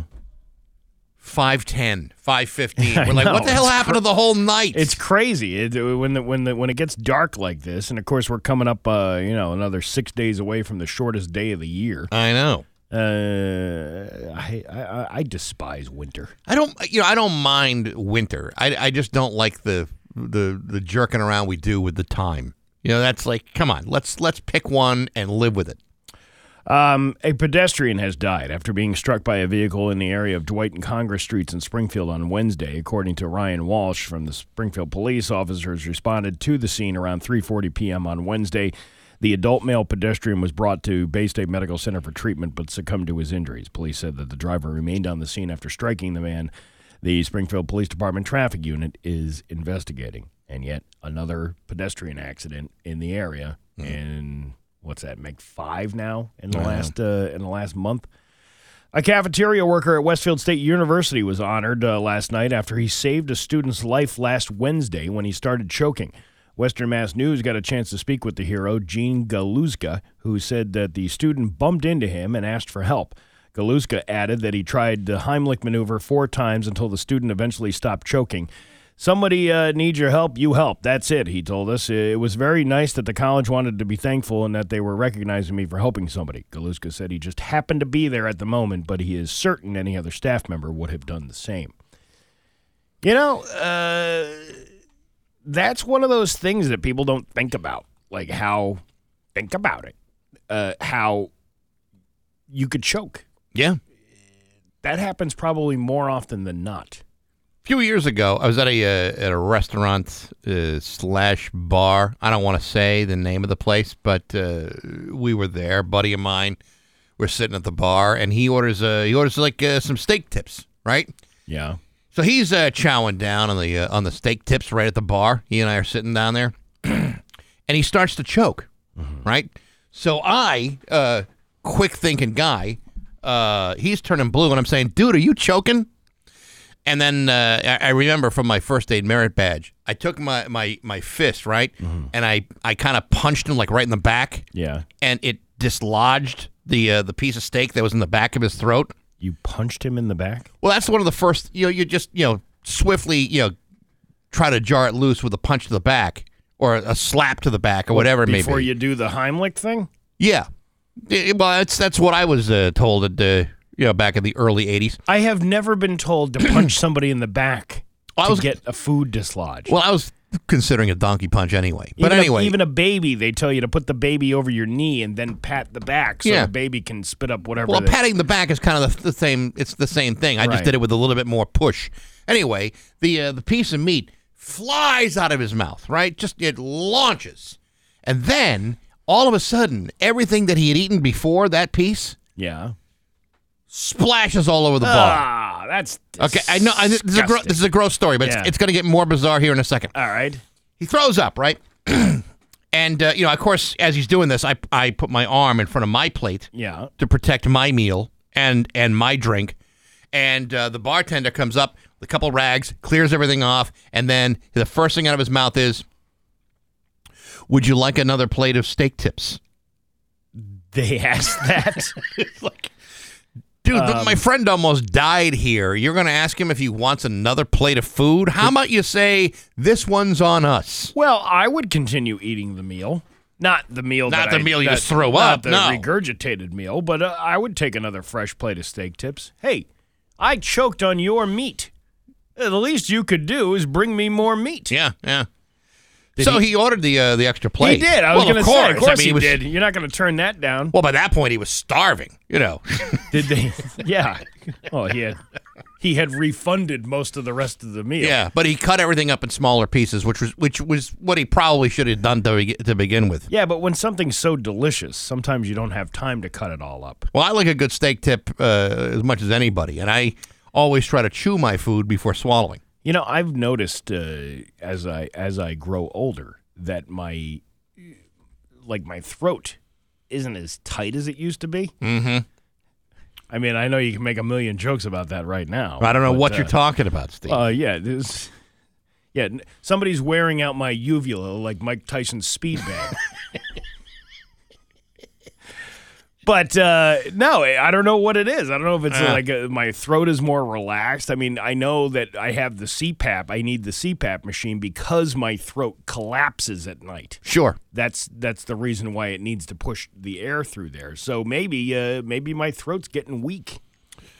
He's not as spry as he used to be. no, and this, of course, is a trailer's tears, a trail of tears for all the folks at Gobbler's Knob are hoping that your throat be all loosened up. Yeah, I, I, I don't know about that. Uh, yeah, but it just, it just feel like sometimes I eat and sometimes I go, like it's Oh, hard yeah, for me yeah. to swallow. Does that happen? Is that like one of those things that happens to people? I wouldn't know. You're, I'm, you're I've never getting, had I've never had a swallowing issue. so, that's what I'm asking. If I know you have never had an issue with it, but do you feel like you're weakening? In the, Uh, no, actually, I don't. I don't feel any weakening of the swallowing uh, Are, are you? uh, at all. are you sure? Yes, I'm quite sure. Uh, let's see. Uh, let's do some. Uh, let's. Here, here- here's a good.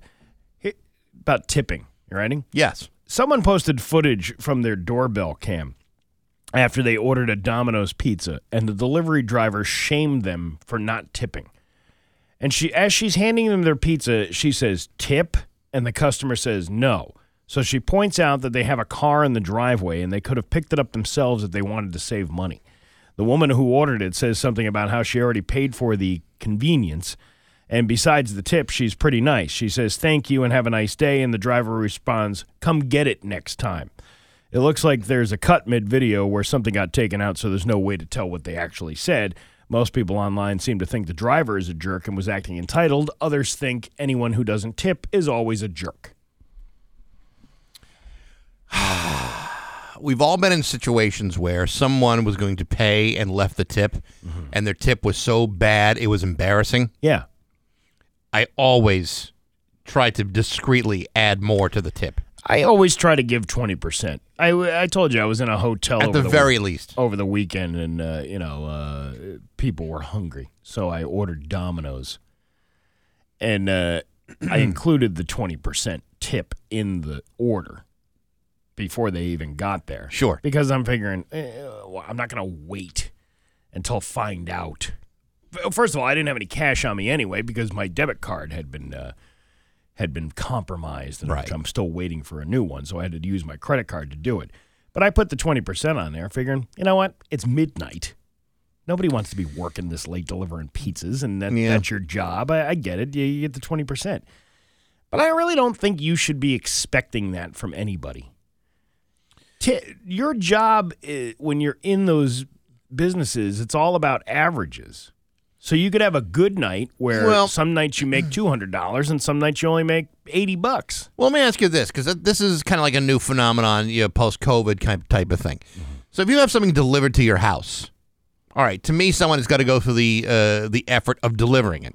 Okay, so whether it's you know whether it's uh, Grubhub or you know whatever, or even uh, like a pizza delivery guy, I leave a tip. Yeah. that makes sense to me. But if you're ordering uh, for like curbside pickup, uh, like a perfect example would be, I ordered something at the Bueno Sano not not too long ago. Yeah. and you use the app and you order it that way, and they ask you at the end whether you want to leave a tip. And part of me wants to know: should you be tipping in a situation like that? That's a tough one because nobody's. I mean, other than I mean, I mean, I'm going over there to pick it up. I'm walking in the store. I'm going to the to the little uh, table there. I'm grabbing my food and walking out. it's tough to say because you got. uh Yes, you're not. You're not getting the service as you would if you were to sit down in the place or you were to have somebody deliver it to your house. Right. but they're still making the same amount of money and they're packaging up a lot of food orders uh, throughout the night. So I kind of think they deserve a tip for that too.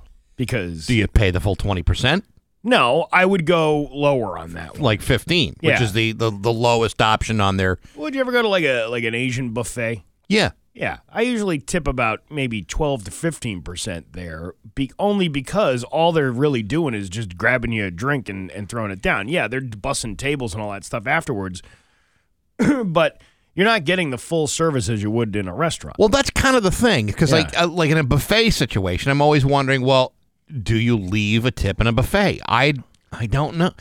I would leave a tip in a buffet because someone's going to come by and take all 25 plates off my table. Yeah, at some Yeah. point, someone's going to you know remove all the all the things that I've soiled. But uh, but it doesn't seem to be the kind of thing where you would give like the top the top tip, the highest tip. Mm, maybe not the highest tip. Yeah. You know, again, situational. That's, that's I guess. I guess. to. Uh, your Pioneer Valley forecast today is going to be uh, partly sunny this morning and then mostly cloudy. Rain starts to move in throughout the area tonight. And then if you live in the hill towns, you could see 6 to 12 inches of snow. There's like a border right uh, on Route 20 in Russell going into the hill towns that shows the line of snow, 6 to 12 inches. Uh, but the rest of the Pioneer Valley, just rain, high of 41. It is 23 right now in downtown Springfield. I'm Steve Nagel, and that's the news on Rock 102. Oh, yeah. If you're an HVAC tech, you ch- Rock 102, Springfield's Classic Rock at 753, and the cars with Bax and Nagel and Rock 102. It is going to be uh, sunny this morning, a little bit, then mostly cloudy with some rain showers moving in throughout the Pioneer Valley all the way until tomorrow. Now, if you live in the hill towns, you're going to see 6 to 12 inches of snow. If you live down here, eh, Probably not as much. Coating to 2 inches. 24 in downtown Springfield. Uh, real quick, Saturday, February 4th is uh, Bourbon Barbecue and Blues at the Delaney House in Holyoke from 6 to 9. Great event with excellent food, smooth drinks, and excellent music from Neal and the Vipers. Your admission includes a, uh, a bourbon tasting, a multi course meal, plus all the live music. Tickets and information can be found at rock102.com. Bourbon Barbecue and Blues, February 4th at the Delaney House, brought to you by Dave Miner Exterior Home Improvements, Lotus Bath and Closet, and Rock 102, Springfield's Classic Rock. And we continue this show without haste. I said without haste. Now hear this with Bax and Nagel on Rock 102. You do uh, romantic stuff for your wife, do you?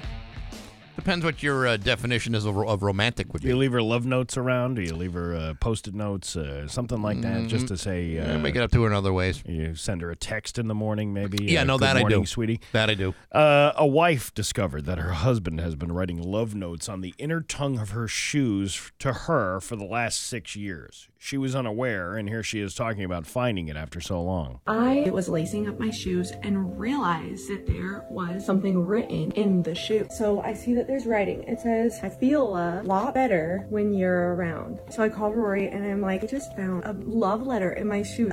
Then he tells me, Anna, we've been married for six years. I have been riding in your shoes for six years, and you just noticed. Okay? So then I'm like, there's no way Rory's been doing this, and then I just like haven't noticed. So then I went to investigate. So these are my shoes. If your feet get tired, I will carry you. Is that the cutest thing that you've ever seen in your life? That's nothing. You should see what he's doing to your socks. Yeah, I know. yeah. To be married for six years and to just realize this man has been doing that tells me A, you have too many shoes, Yeah, right. and B, you don't pay attention to a damn thing he says or does. This is a uh, this is a, a lopsided uh, relationship. Oh, and now I'm supposed to feel sentimental because you just discovered something that he's been doing for you all along. Wow, what an what an ungrateful person. Yeah, no she is. kidding. Yeah. Uh, clip number two: A man claims that he and his father-in-law were kicked off a flight departing from Flint, Michigan, because he said the word penis. Here's Jason Bauer telling his side of the story. They didn't give us a reason until they brought us off the flight. They set us down. Finally, Flint police came over and told us we were removed because I said the word penis on board an airplane. I meant it in no derogatory issue. I mean, it's a part of the male anatomy, and it got out. And we were literally kicked off an airplane in Flint, and we had to drive. My wife had to come and get us. What? What was the context See, in which the you, the word penis was used? That's what I would like to know. I would like to know what the conversation was about. Because he, he stood up in his seat and said, "Hey, everybody, look at my penis." That's a reason to be kicked off a flight. Yes, uh, but standing up and just yelling "penis" That's not enough. that's not really enough. That's not enough for me. But waving it around, uh, you know, in the cockpit, that would be something different. See, that's the thing.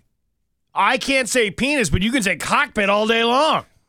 That is misleading. This is ridiculous. Where's your Southwest Airlines employees singing the landing song as we come down? Anywho, uh, clip number three. You ready? yes. An LA uh, sheriff's deputy is in a bit of hot water after allegedly getting caught having sex while on the clock because the mic on her radio was on. Here's some audio from the incident, along with another deputy trying to get her to turn off the mic. She's a rookie deputy working at the men's central jail at night, by the way. Open mic on dispatch two is an open mic, secure mic. 95 Ocean, open mic. 95 Ocean, you have an open mic, secure mic. Ah! Ah! Oh, I'm sorry. Nothing like this has ever happened to me before. Uh, who's she having sex with? That's what I want to know. She's at the men's correctional facility. Yeah, no kidding. You know that uh, that conjugal visits that's that'll melt your face off. Caged heat. Caged heat.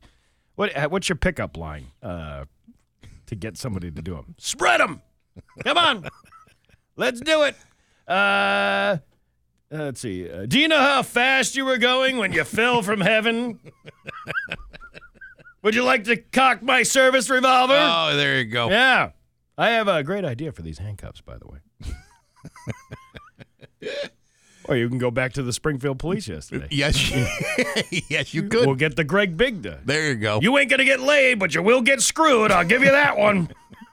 and that is uh, now hear this. It is 7:58 with Bax and Nagel on Rock 102. New England. the Troy University Trojans at 3 o'clock. You might remember that game from the rich history of the Tailgreeter Cure Bowl or the FBC Mortgage Cure Bowl, or by its original name, the AutoNation Cure Bowl, which began all the way back in 2015. Sure, some of these bowl games are hard to keep straight, and some of them won't be all that interesting.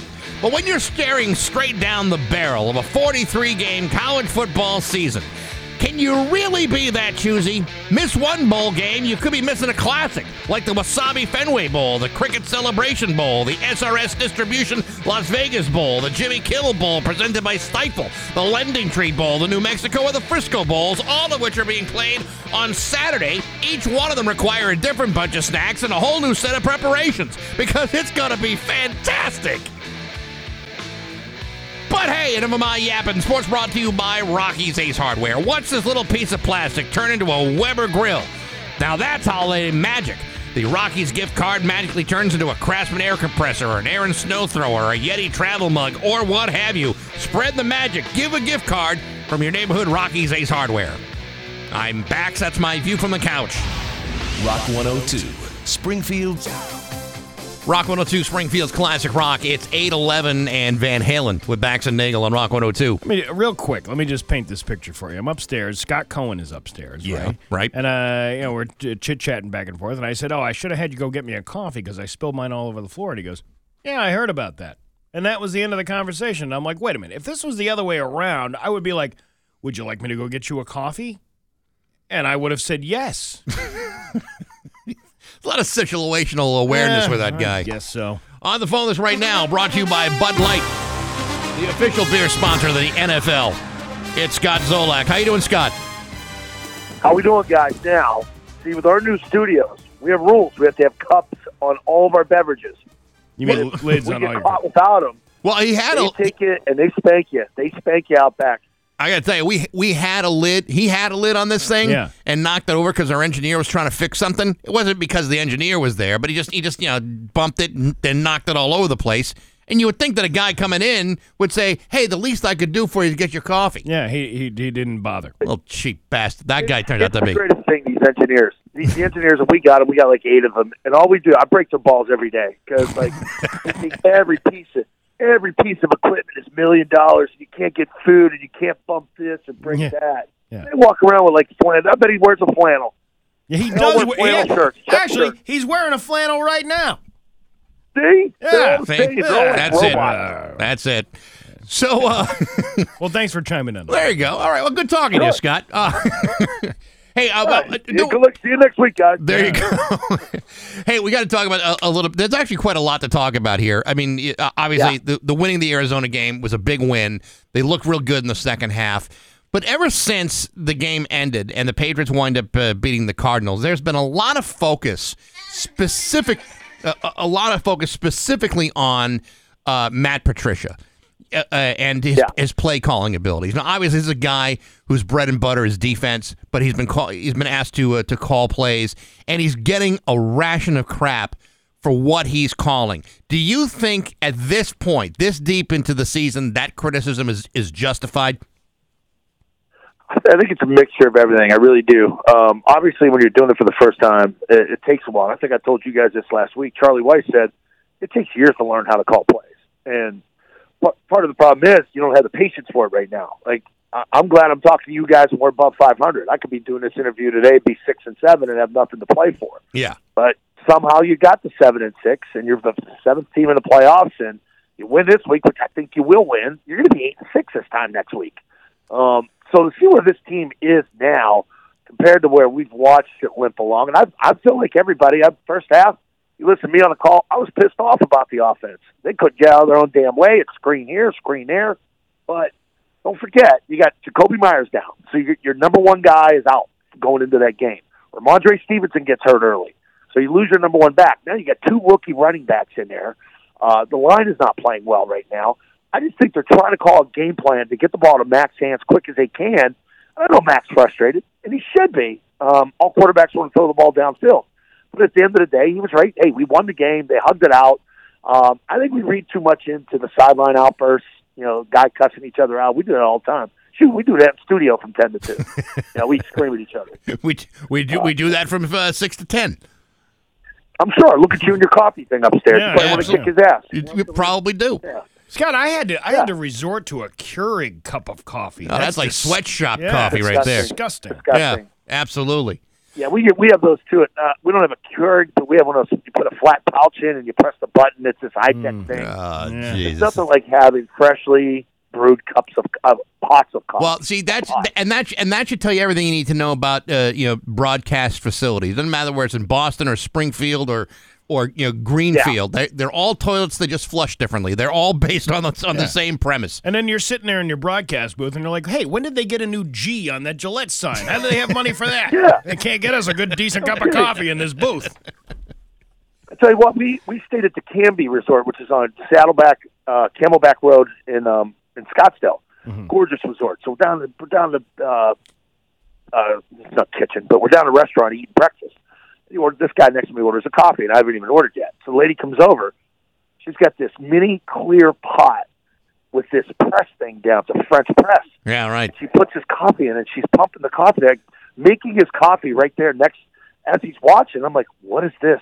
He goes, dude, you'll never have a cup of coffee until you get a fresh press, uh-huh. French press coffee at these high tech places. And man, I got it. It was unbelievable. I want that for Christmas now. Yeah, and then you go back to Gillette with your little bag of coffee that they've left.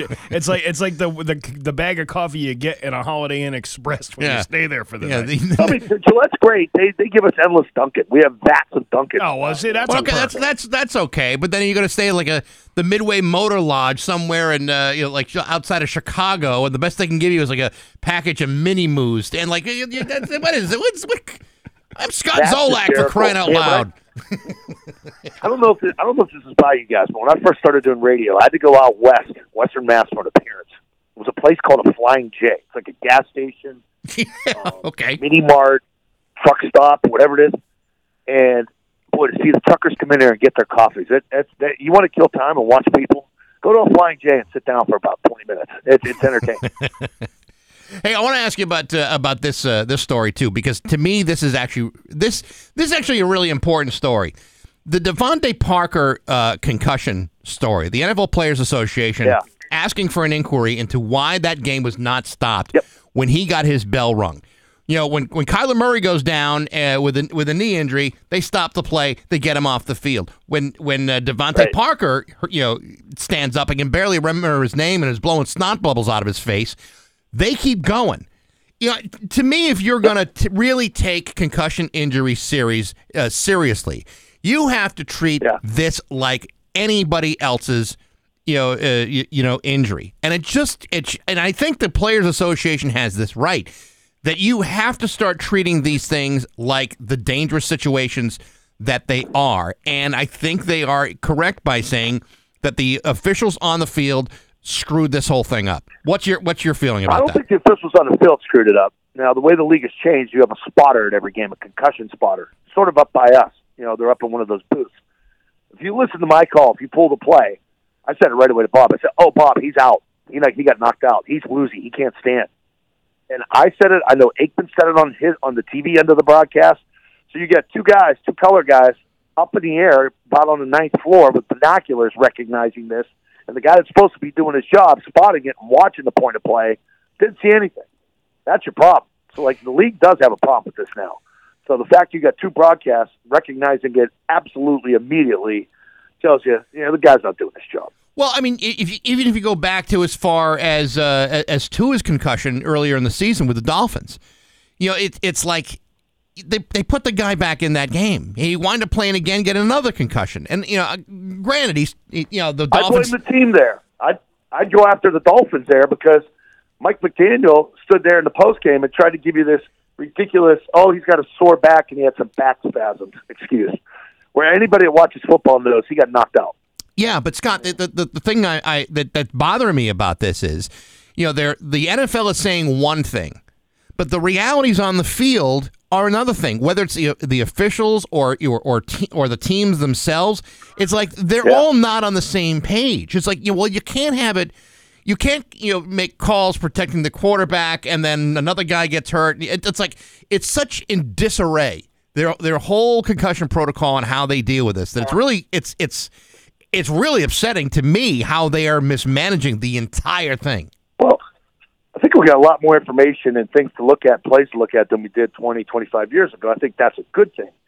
Um, you know, back then you just give the guy smelling salts and send him back in. Parcells used to yell guys on the sideline, trainers, tell him to go get hurt on his own time, get his ass back in there. There is a mindset that you play in this league, and you got to play through things. All guys play through injuries every day. Now, the mind and the and the brain is much different than any other injury. That's the information that we do have off the concussion information and the settlement with the league and who's getting sued and all that.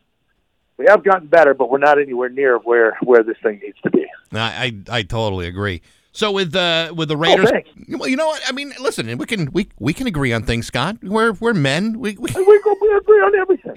just just about, just about. So uh, this Sunday, it's the uh, the Raiders in Las Vegas. Uh, like you said, it's a game they should absolutely win. You know, Josh McDaniels, I think, is really struggling over there. I th- I think he just struggles as a as a head coach. He's he's not had the easiest time in that position. Is it a learning curve with him, or is it or is it a, a, situation where he just hasn't had the players to fulfill the needs that he has as a head coach?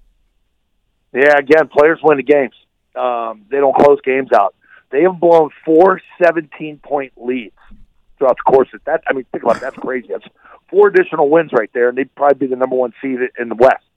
Um, they don't know how to finish games, and that comes down to a lot of it, I think, on the quarterback. I think the quarterback is paid really well, Derek Carr. I don't think he's knocking on the door of elite, meaning like top 10. I think he's a middler, and I think that's a massive problem for Josh. Yeah. You know, when you go from coaching Tom Brady for all these years to now you have Derek Carr, who's very talented, but then at closing time, do you know how to close? And that's a tough thing to do. Uh, college football bowl games begin uh, tomorrow. I don't know if uh, if you'll be paying attention to uh, Friday, December thirtieth, when your uh, alma mater takes on NC State in the Duke's Mayo Bowl. Oh my God, I love that mayonnaise. the I mean the the rich history and pageantry of the Duke's Mayo Bowl. I would imagine that there's not a Maryland Terrapin uh, alum that isn't just Well, go ahead and cheesed up on that go one. ahead and guess. Why don't you guess which bowl I played in? Ah, I'd have At to Maryland. I'd have to go back to Wikipedia. But which one did you play in? We played at Shreveport, Louisiana, and we spent Christmas week there to play Louisiana State in the Poulan Weed Eater Independence Bowl. Wow. And how did you guys? How'd you And do? We got a weed whacker. Did you Pretty win? Cool. Did you win that one? We tied at 37-37. Ah, They, they actually gave you a weed whacker? I tell you what, you laugh. We had two crawfish boils. We had a wet T-shirt contest one night. Um, guys were filling up in the huddle the next day. This is a practice. It was like 90 degrees down there in Louisiana. We got a massive bag with three sweatsuits, Nike shoes, an actual bowl ring, one of the big fat ones. We got a bowl watch. We got a hell of a swag bag that game. Yeah, that's pretty. That's pretty cool. Yeah, they lost money on that game. You know, it's it's so funny to me because you know, like New England is not really a fertile ground for, for for college football. But if you've ever been around the country in other towns, other parts of the of the country, down south, some of the Midwest, and and you Yeah. see how the the mania that people get when it comes to college Yeah. football, it's almost it's almost a shame we don't have that here because it's it's so much damn fun. it's it's unbelievable. Like you know, I played at Clemson. Um, everybody asks me what's the best what's the best environment you ever play in. They think I go pro. I go nope. Played at Clemson when they touch that rock and they run down. Played at Penn State when it was white out, 110,000, and played at Michigan, 110,000. There's nothing like it. Yep. I mean, I've never been played at Notre Dame. I never played in the swamp. Never played in LSU. But man, Texas, like all those places, it's unbelievable. absolutely. All right, we We'll talk to him after January. Yeah, 'cause- uh, we're off next week and the week after. Do I still get paid for that one? Uh, you know what? Yeah. That's not my uh, department there, Scott. I bet. I bet you the I'm guy. just hey, man, I, I, appreciate, I appreciate the year, guys. We're going to keep this thing rolling. I'll talk to you on the other side of 2023, and uh, hopefully as we head to the playoffs. The I same, appreciate the, the same guy who was going to get my coffee also delivers the paycheck. So good luck, man. Tell, tell him I said I. Scott Zolak brought to you by Bud And Light. thank you, and thank you. We'll Goodbye, talk to you guys. soon. Brought to you by Bud Light, the official beer sponsor of the NFL. Day 24 with Bax and Nagel and Rock 102. Bert. It's uh, 828 with Bax and Nagel and Rock 102. Uh, let's see. Uh, what do we got? We got uh, oh, we got the people from the Berkshire Mountain Distillery coming in here in uh, probably about ten or fifteen minutes. to Talk about uh, they're celebrating their what did you say fifteenth? It's their 15th anniversary, and uh, Chris Weld and uh, Mike Kowalski will be here in uh, in just a few minutes. We'll be talking about booze. Um, there was a I, I I received a TikTok video uh, yesterday uh, from uh, from from Aaron upstairs, and it was a woman at a deer field who it it's I can't play the video. It's too colorful, if you know what I'm saying. Okay. right? But it's it, it's this woman struggles with. Uh, the conditions of the of the place that she's living in and the the heat wasn't fixed and it hasn't been fixed and you know, she she presents this really great case. I'm going to actually wind up putting this up on the uh, on the Bax and O'Brien. Or I'm, I'm sorry. Who? Yeah, I'm sorry. I'm not. I'm not aware of their work. Well, and then once I'm done posting it there, I'll post it on the Rock 102 Mornings page on Facebook, the Bax and Nagel uh, page. Hey, I give you But, credit. uh, it's taken you a long time to screw that up. Well, you know, it's just it's a muscle memory. I got it. guess. I got Uh, it. 18 years of hearing that. Uh, actually, probably longer than that because I was listening before that. But anyway, but, but the point was the the video. This woman, I'm trying to get a hold of this woman. I don't know who she is, and I I don't I don't know how to use the TikToks. You know, I don't really understand how. Like, I tried to message her, and it says this message can't be sent. So maybe she has messages set uh, turned off. Whatever. She You, seems you, to have you a- could comment on it. well, I did, and Yeah. then I said, uh, hey, please uh, email uh, steve at rock102.com. Uh, I'd like to talk to you about this because she's saying that uh, local media hasn't picked up the story. And she's been dealing with this issue with the town and these uh, code violations and, and all these things that haven't been fixed in her uh, in her apartment uh, that she's paying uh, money for, and she's claims she's disabled and and things like that. So I'd like to talk to her because she's got some really good points in this video. So if anybody knows what I'm talking about, or when you see this video that I'm going to put up on the uh, the Rock 102 Mornings page, if you know her, let me know so we can uh, we Yeah. can have her on the show. All right. Good to know. There you go. It's 8:30. We have news next to Rock 102. Here's your Western Mass News first alert forecast. Clouds be on the 833 with Bax and Nagel and Rock 102. It's time for news brought to you by Gary Rome Hyundai. Rent the all electronic, electronic, all electric Ioniq 5 for 28 days. It includes insurance. Try it before you buy it. Here's local radio icon Steve Nagel. Thanks, Bax. A woman from West Springfield was trapped in her Honda Civic Wednesday evening after a crash on I 90 in Charlton. Mass State Police uh, say the 27 year old woman was driving in the breakdown lane when she hit a 2022 Freightliner that was temporarily stopped. Police believe the speed of the Honda Civic was a factor in the crash. The woman was trapped in her car after the crash, and her injuries were serious, while the operator of the commercial truck is expected to be okay. The driver of the Honda was given medical care at the scene of the accident, but unfortunately did not survive her injuries. The travel lane and the breakdown lane on I 90 in Charlton were closed for three hours while police investigated, and the accident was cleaned up. Uh, one, a man is dead Wednesday after an accident in Springfield. At th- 3:40 p.m., Springfield police were called to Dwight and Congress Street for an accident involving a pedestrian. After being taken to Baystate Medical Center, the pedestrian was a- unable to recover from his injuries and passed away. The accident is being investigated. I promise I have some uh, good news. I should hope so. This is the most depressing bunch of news I've ever heard. Uh, let's let's go to our neighbors to the south over in Connecticut. Okay. This guy, an old Saybrook police officer, was arrested and placed on administrative leave for using a police database to look up a woman's personal information. Old Saybrook police say patrolman Josh Zarbo was accused of illegally using an online law enforcement system called Collect to get information about the uh, woman who he saw while he was on patrol. Uh, they said Zarbo noticed the complainant while he patrolled Walmart for a Black Friday event. According to the arrest warrant, the complainant saw, said she saw Zarbo staring at her as she drove away. Zarbo allegedly used her vehicle registration along with her plate number to gain access to her personal information. Then he used that information to follow the complainant on Instagram. The warrant also released a text conversation between Zarbo and a dispatcher, and Zarbo wrote, Bro, I'm gaming right now, which is slang that refers to picking up women.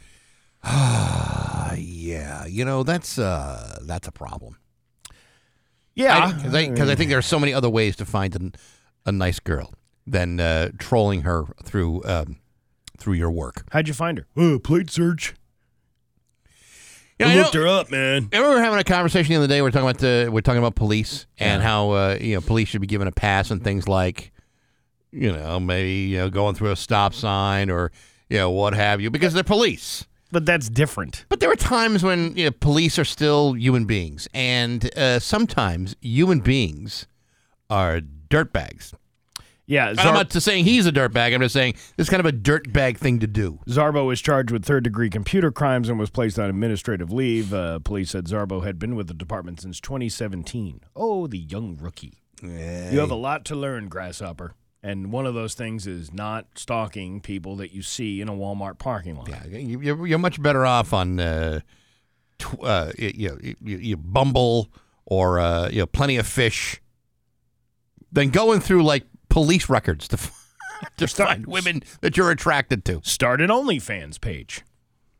Yeah, that's not creepy at all. Yeah. Well, no, you start an OnlyFans page, and people who want to see uh, Rookie Patrolman, uh, they can reach out to him versus the other way around. Yeah, right. Uh, that is kind of creepy, though. It's a little creepy, yeah. State police in Connecticut are also looking for whoever backed into an ambulance building in the Danielson section of Killingly on Tuesday. We're really digging deep for the news story. No kidding. Troopers said it happened at the KB Ambulance Garage at 294 Westcott Road. They began their investigation around 8:40 p.m. that night. Surveillance video was released that showed a white SUV, a Ford Escape, enter the front parking lot and back into one of the ambulance bay doors. Uh, the driver then drove away from the scene and headed east on Westcott Road. The SUV should have rear end damage. So if you see that driving around uh, Killingly or Danielson, I have no plans to be driving through any of those neighborhoods. no, No. never. Couldn't even tell you where they are, in fact. I was watching. Uh, I was watching these videos. Well, it reminded me the other day as I was driving. There's cars that don't pull over for ambulances. I never understand that. What makes you think you're so special that you don't have to pull over for the ambulance? I always do. Well, I mean, if you're on a highway and you got a like Jersey barrier in between, and the ambulance is on the opposite side of the highway, obviously you're not going to pull over. Right. But even if you're driving in the opposite direction on a like this was Route 20 in West like the West Springfield Westfield thing. This guy did not pull over and I'm like dude like there's an and the ambulance kind of had to like push him out of the way, not push him out of the way, but like right up on a on They his- had to be aggressive with it, yeah. And then you know, rant, rant, rant, and the guy finally moved over to the side. It's like why are you not paying attention to this? I, I've- I've never figured out whether it's a, a matter of uh, of arrogance Yeah. or a lack of attention. I think it's probably more of a lack of attention. Well, and like, also- you know, like I mean, if you hear a siren, I always look around. Where's that thing coming from? Yeah. always. And if it's like right behind me, I get the hell out of its way. or I just stay where I am sometimes. Yeah. To make sure that you know where that, that noise is coming from. Now you, you do it, you know, it, you know, when it's safe to do so. You don't, you just like stop in the middle of traffic and cause other problems, and then you have to call another ambulance to take care of you. But it's, but you know, just a little bit of courtesy, or paying attention, could probably go a long way. Um, I just I don't understand. It- If you don't pull over, you don't know where the ambulance is going. Like just because you're on the opposite side of the road, Yep. that ambulance could be turning. It's not like you know which way they're going to go. You know, there's no. All the lights are going off on the ambulance. Nope, not it's absolutely true. directional. s- It's I don't. I've never seen an ambulance with this directional signal on, or maybe it has them. Yeah, he never rolls down the window and uses hand signals out the window. Yeah, or do the you know the John Lithgow and the Harry and the Hendersons thing where you let Sasquatch do the siren sound and all the cars move out of the way. I don't believe many uh, ambulances in this area uh, are supplied with a Sasquatch. But uh, pe- people are dumb, man. They're just really dumb. And we got uh, we got some guests here in the in the studio. Do you want to end it now, or do you want to wait a few more Uh, minutes? it- you know, it doesn't matter. We could, uh, you know, we can end it now. yeah, why don't why don't we end it now to to, to make that coffee guy happy? there you go. Your Pioneer Valley forecast today. It is going to be uh, some sunshine this morning, and then mostly cloudy, and then rain moving in throughout the lower Pioneer Valley this afternoon i- into tomorrow. Uh, coating to two inches in the lower Pioneer Valley, six to 12 inches in the hill towns. I'm not buying that. It's 27 right now in downtown Springfield. I'm Steve Nagel, and that's the news on Rock 102. Ah, yeah. Imagine a job where every Rock 102, Springfield's Classic Rock. It's 847 and Rush with Bax and Nagel and Rock 102. Uh, some sunshine this morning, but then mostly cloudy. Going to see rain uh, develop uh, this afternoon into tomorrow. In the hill towns and out in the Berkshires, one to two feet of snow. You better stock up on your whiskey while you're out there. You know what makes the perfect Christmas gift? The uh, the, the the gift of booze. That's Mhm. always been what gets passed around during our uh, holiday party around the office, which we're doing today. And in the studio with us right now, two of the guys from uh, Berkshire Mountain Distillery in uh, Sheffield, Chris Weld and Mike Kowalski. Good to see you guys. Nice to be here. Great to be here. This is your 15th anniversary.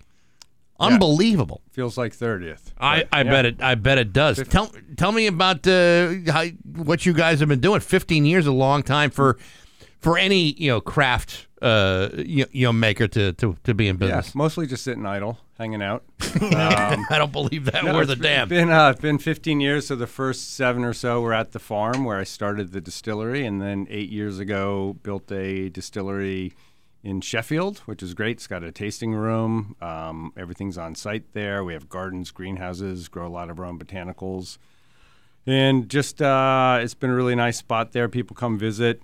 Uh, retail shop's great, but everyone that comes in there kind of gets a little taste of what we do, and Yeah. they, they see how we're a little bit different and sort of uh, grain to glass type handcrafted stuff there. You know, it, it's it's cool. You know, for- you know, many years ago, uh, there was the whole craft beer explosion. It uh, you know in New England, especially in Massachusetts, you got great craft beers all over the state and throughout uh, everywhere around the country now. But then all of a sudden, you had all these small distilleries popping up, kind of following that same same path. And it's interesting to me how you know there are some great products out there, your, yourselves included. You know, starting very much the way you guys did, from really the ground floor up, and the product winds up being terrific, and certainly in some cases even better than the large distributed com- uh, companies that people know about. Sometimes the the local craft guys are the ones who are doing it right. Yeah, we, I mean, we certainly have a whole lot of care in every bottle. Every bottle's hand touched. Um, and when I say That doesn't mean everyone's drinking from the same bottle. Oh no, we do. Yeah, yeah. Sharing is caring, my friends.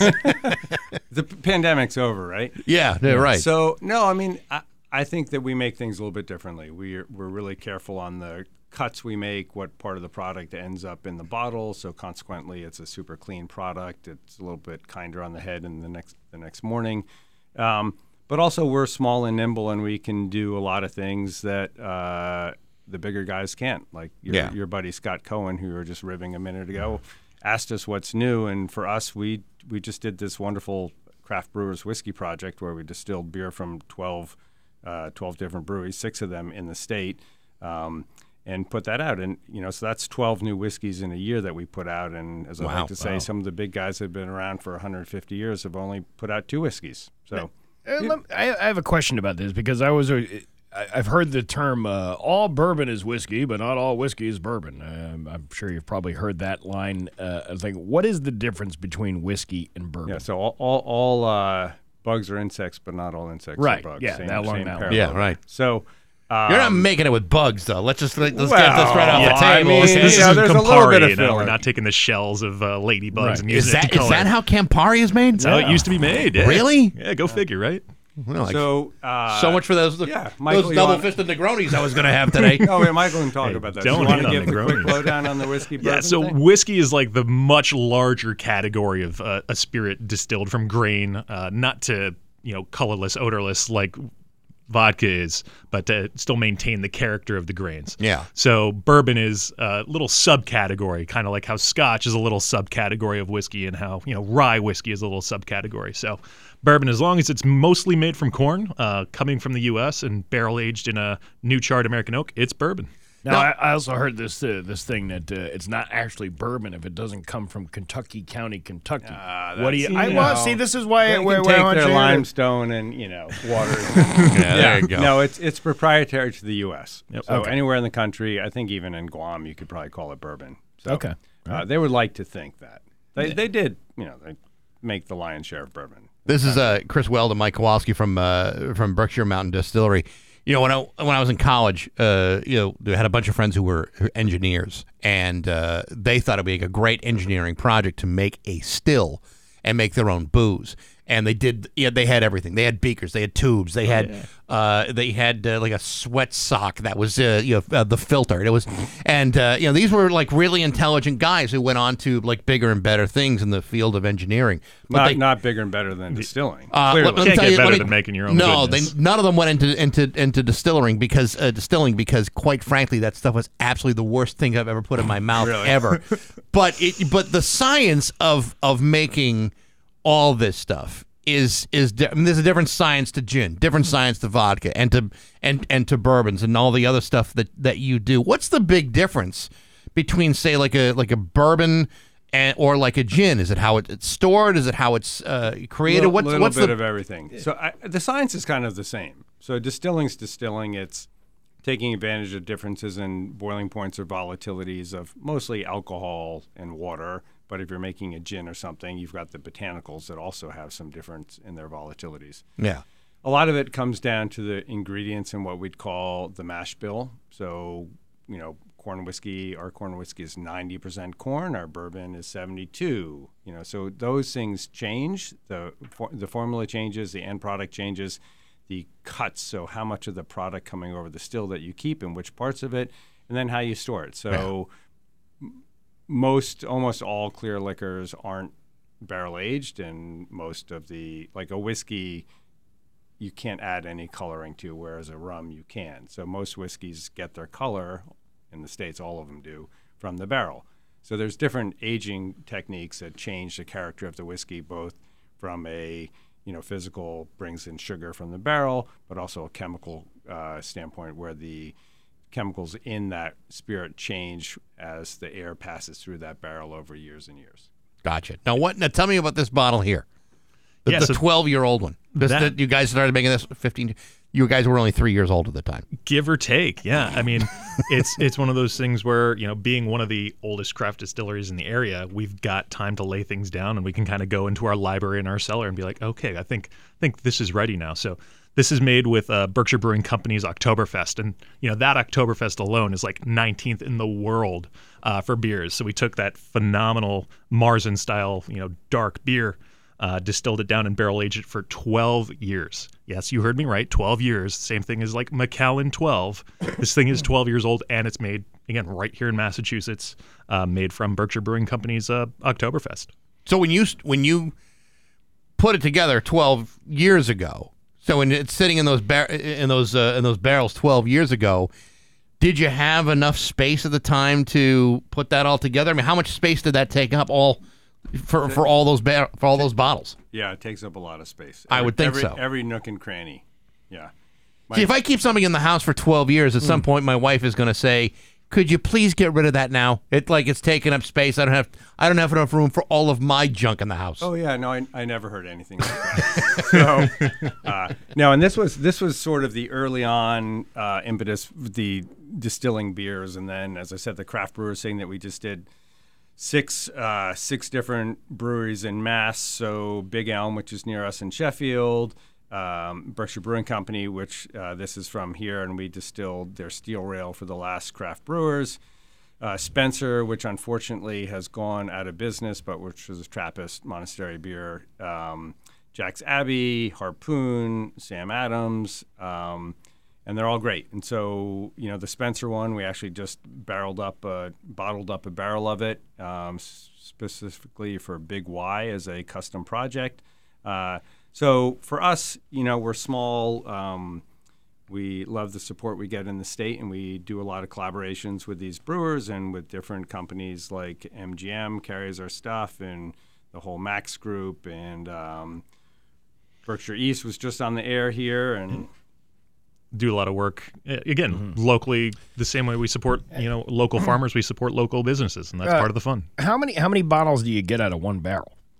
You have, those are leaders, I would assume. Th- That's right? a 750. 750. So okay. it really depends on the age. There's something called the angel share. So 7% of what's in the barrel every year disappears. So, you know, we don't like to put out stuff that's under four years old. The, all the new craft brewers whiskey stuff that we're bottling now is six years old, which Mm. for a, a craft is, is, you know, a pretty good age.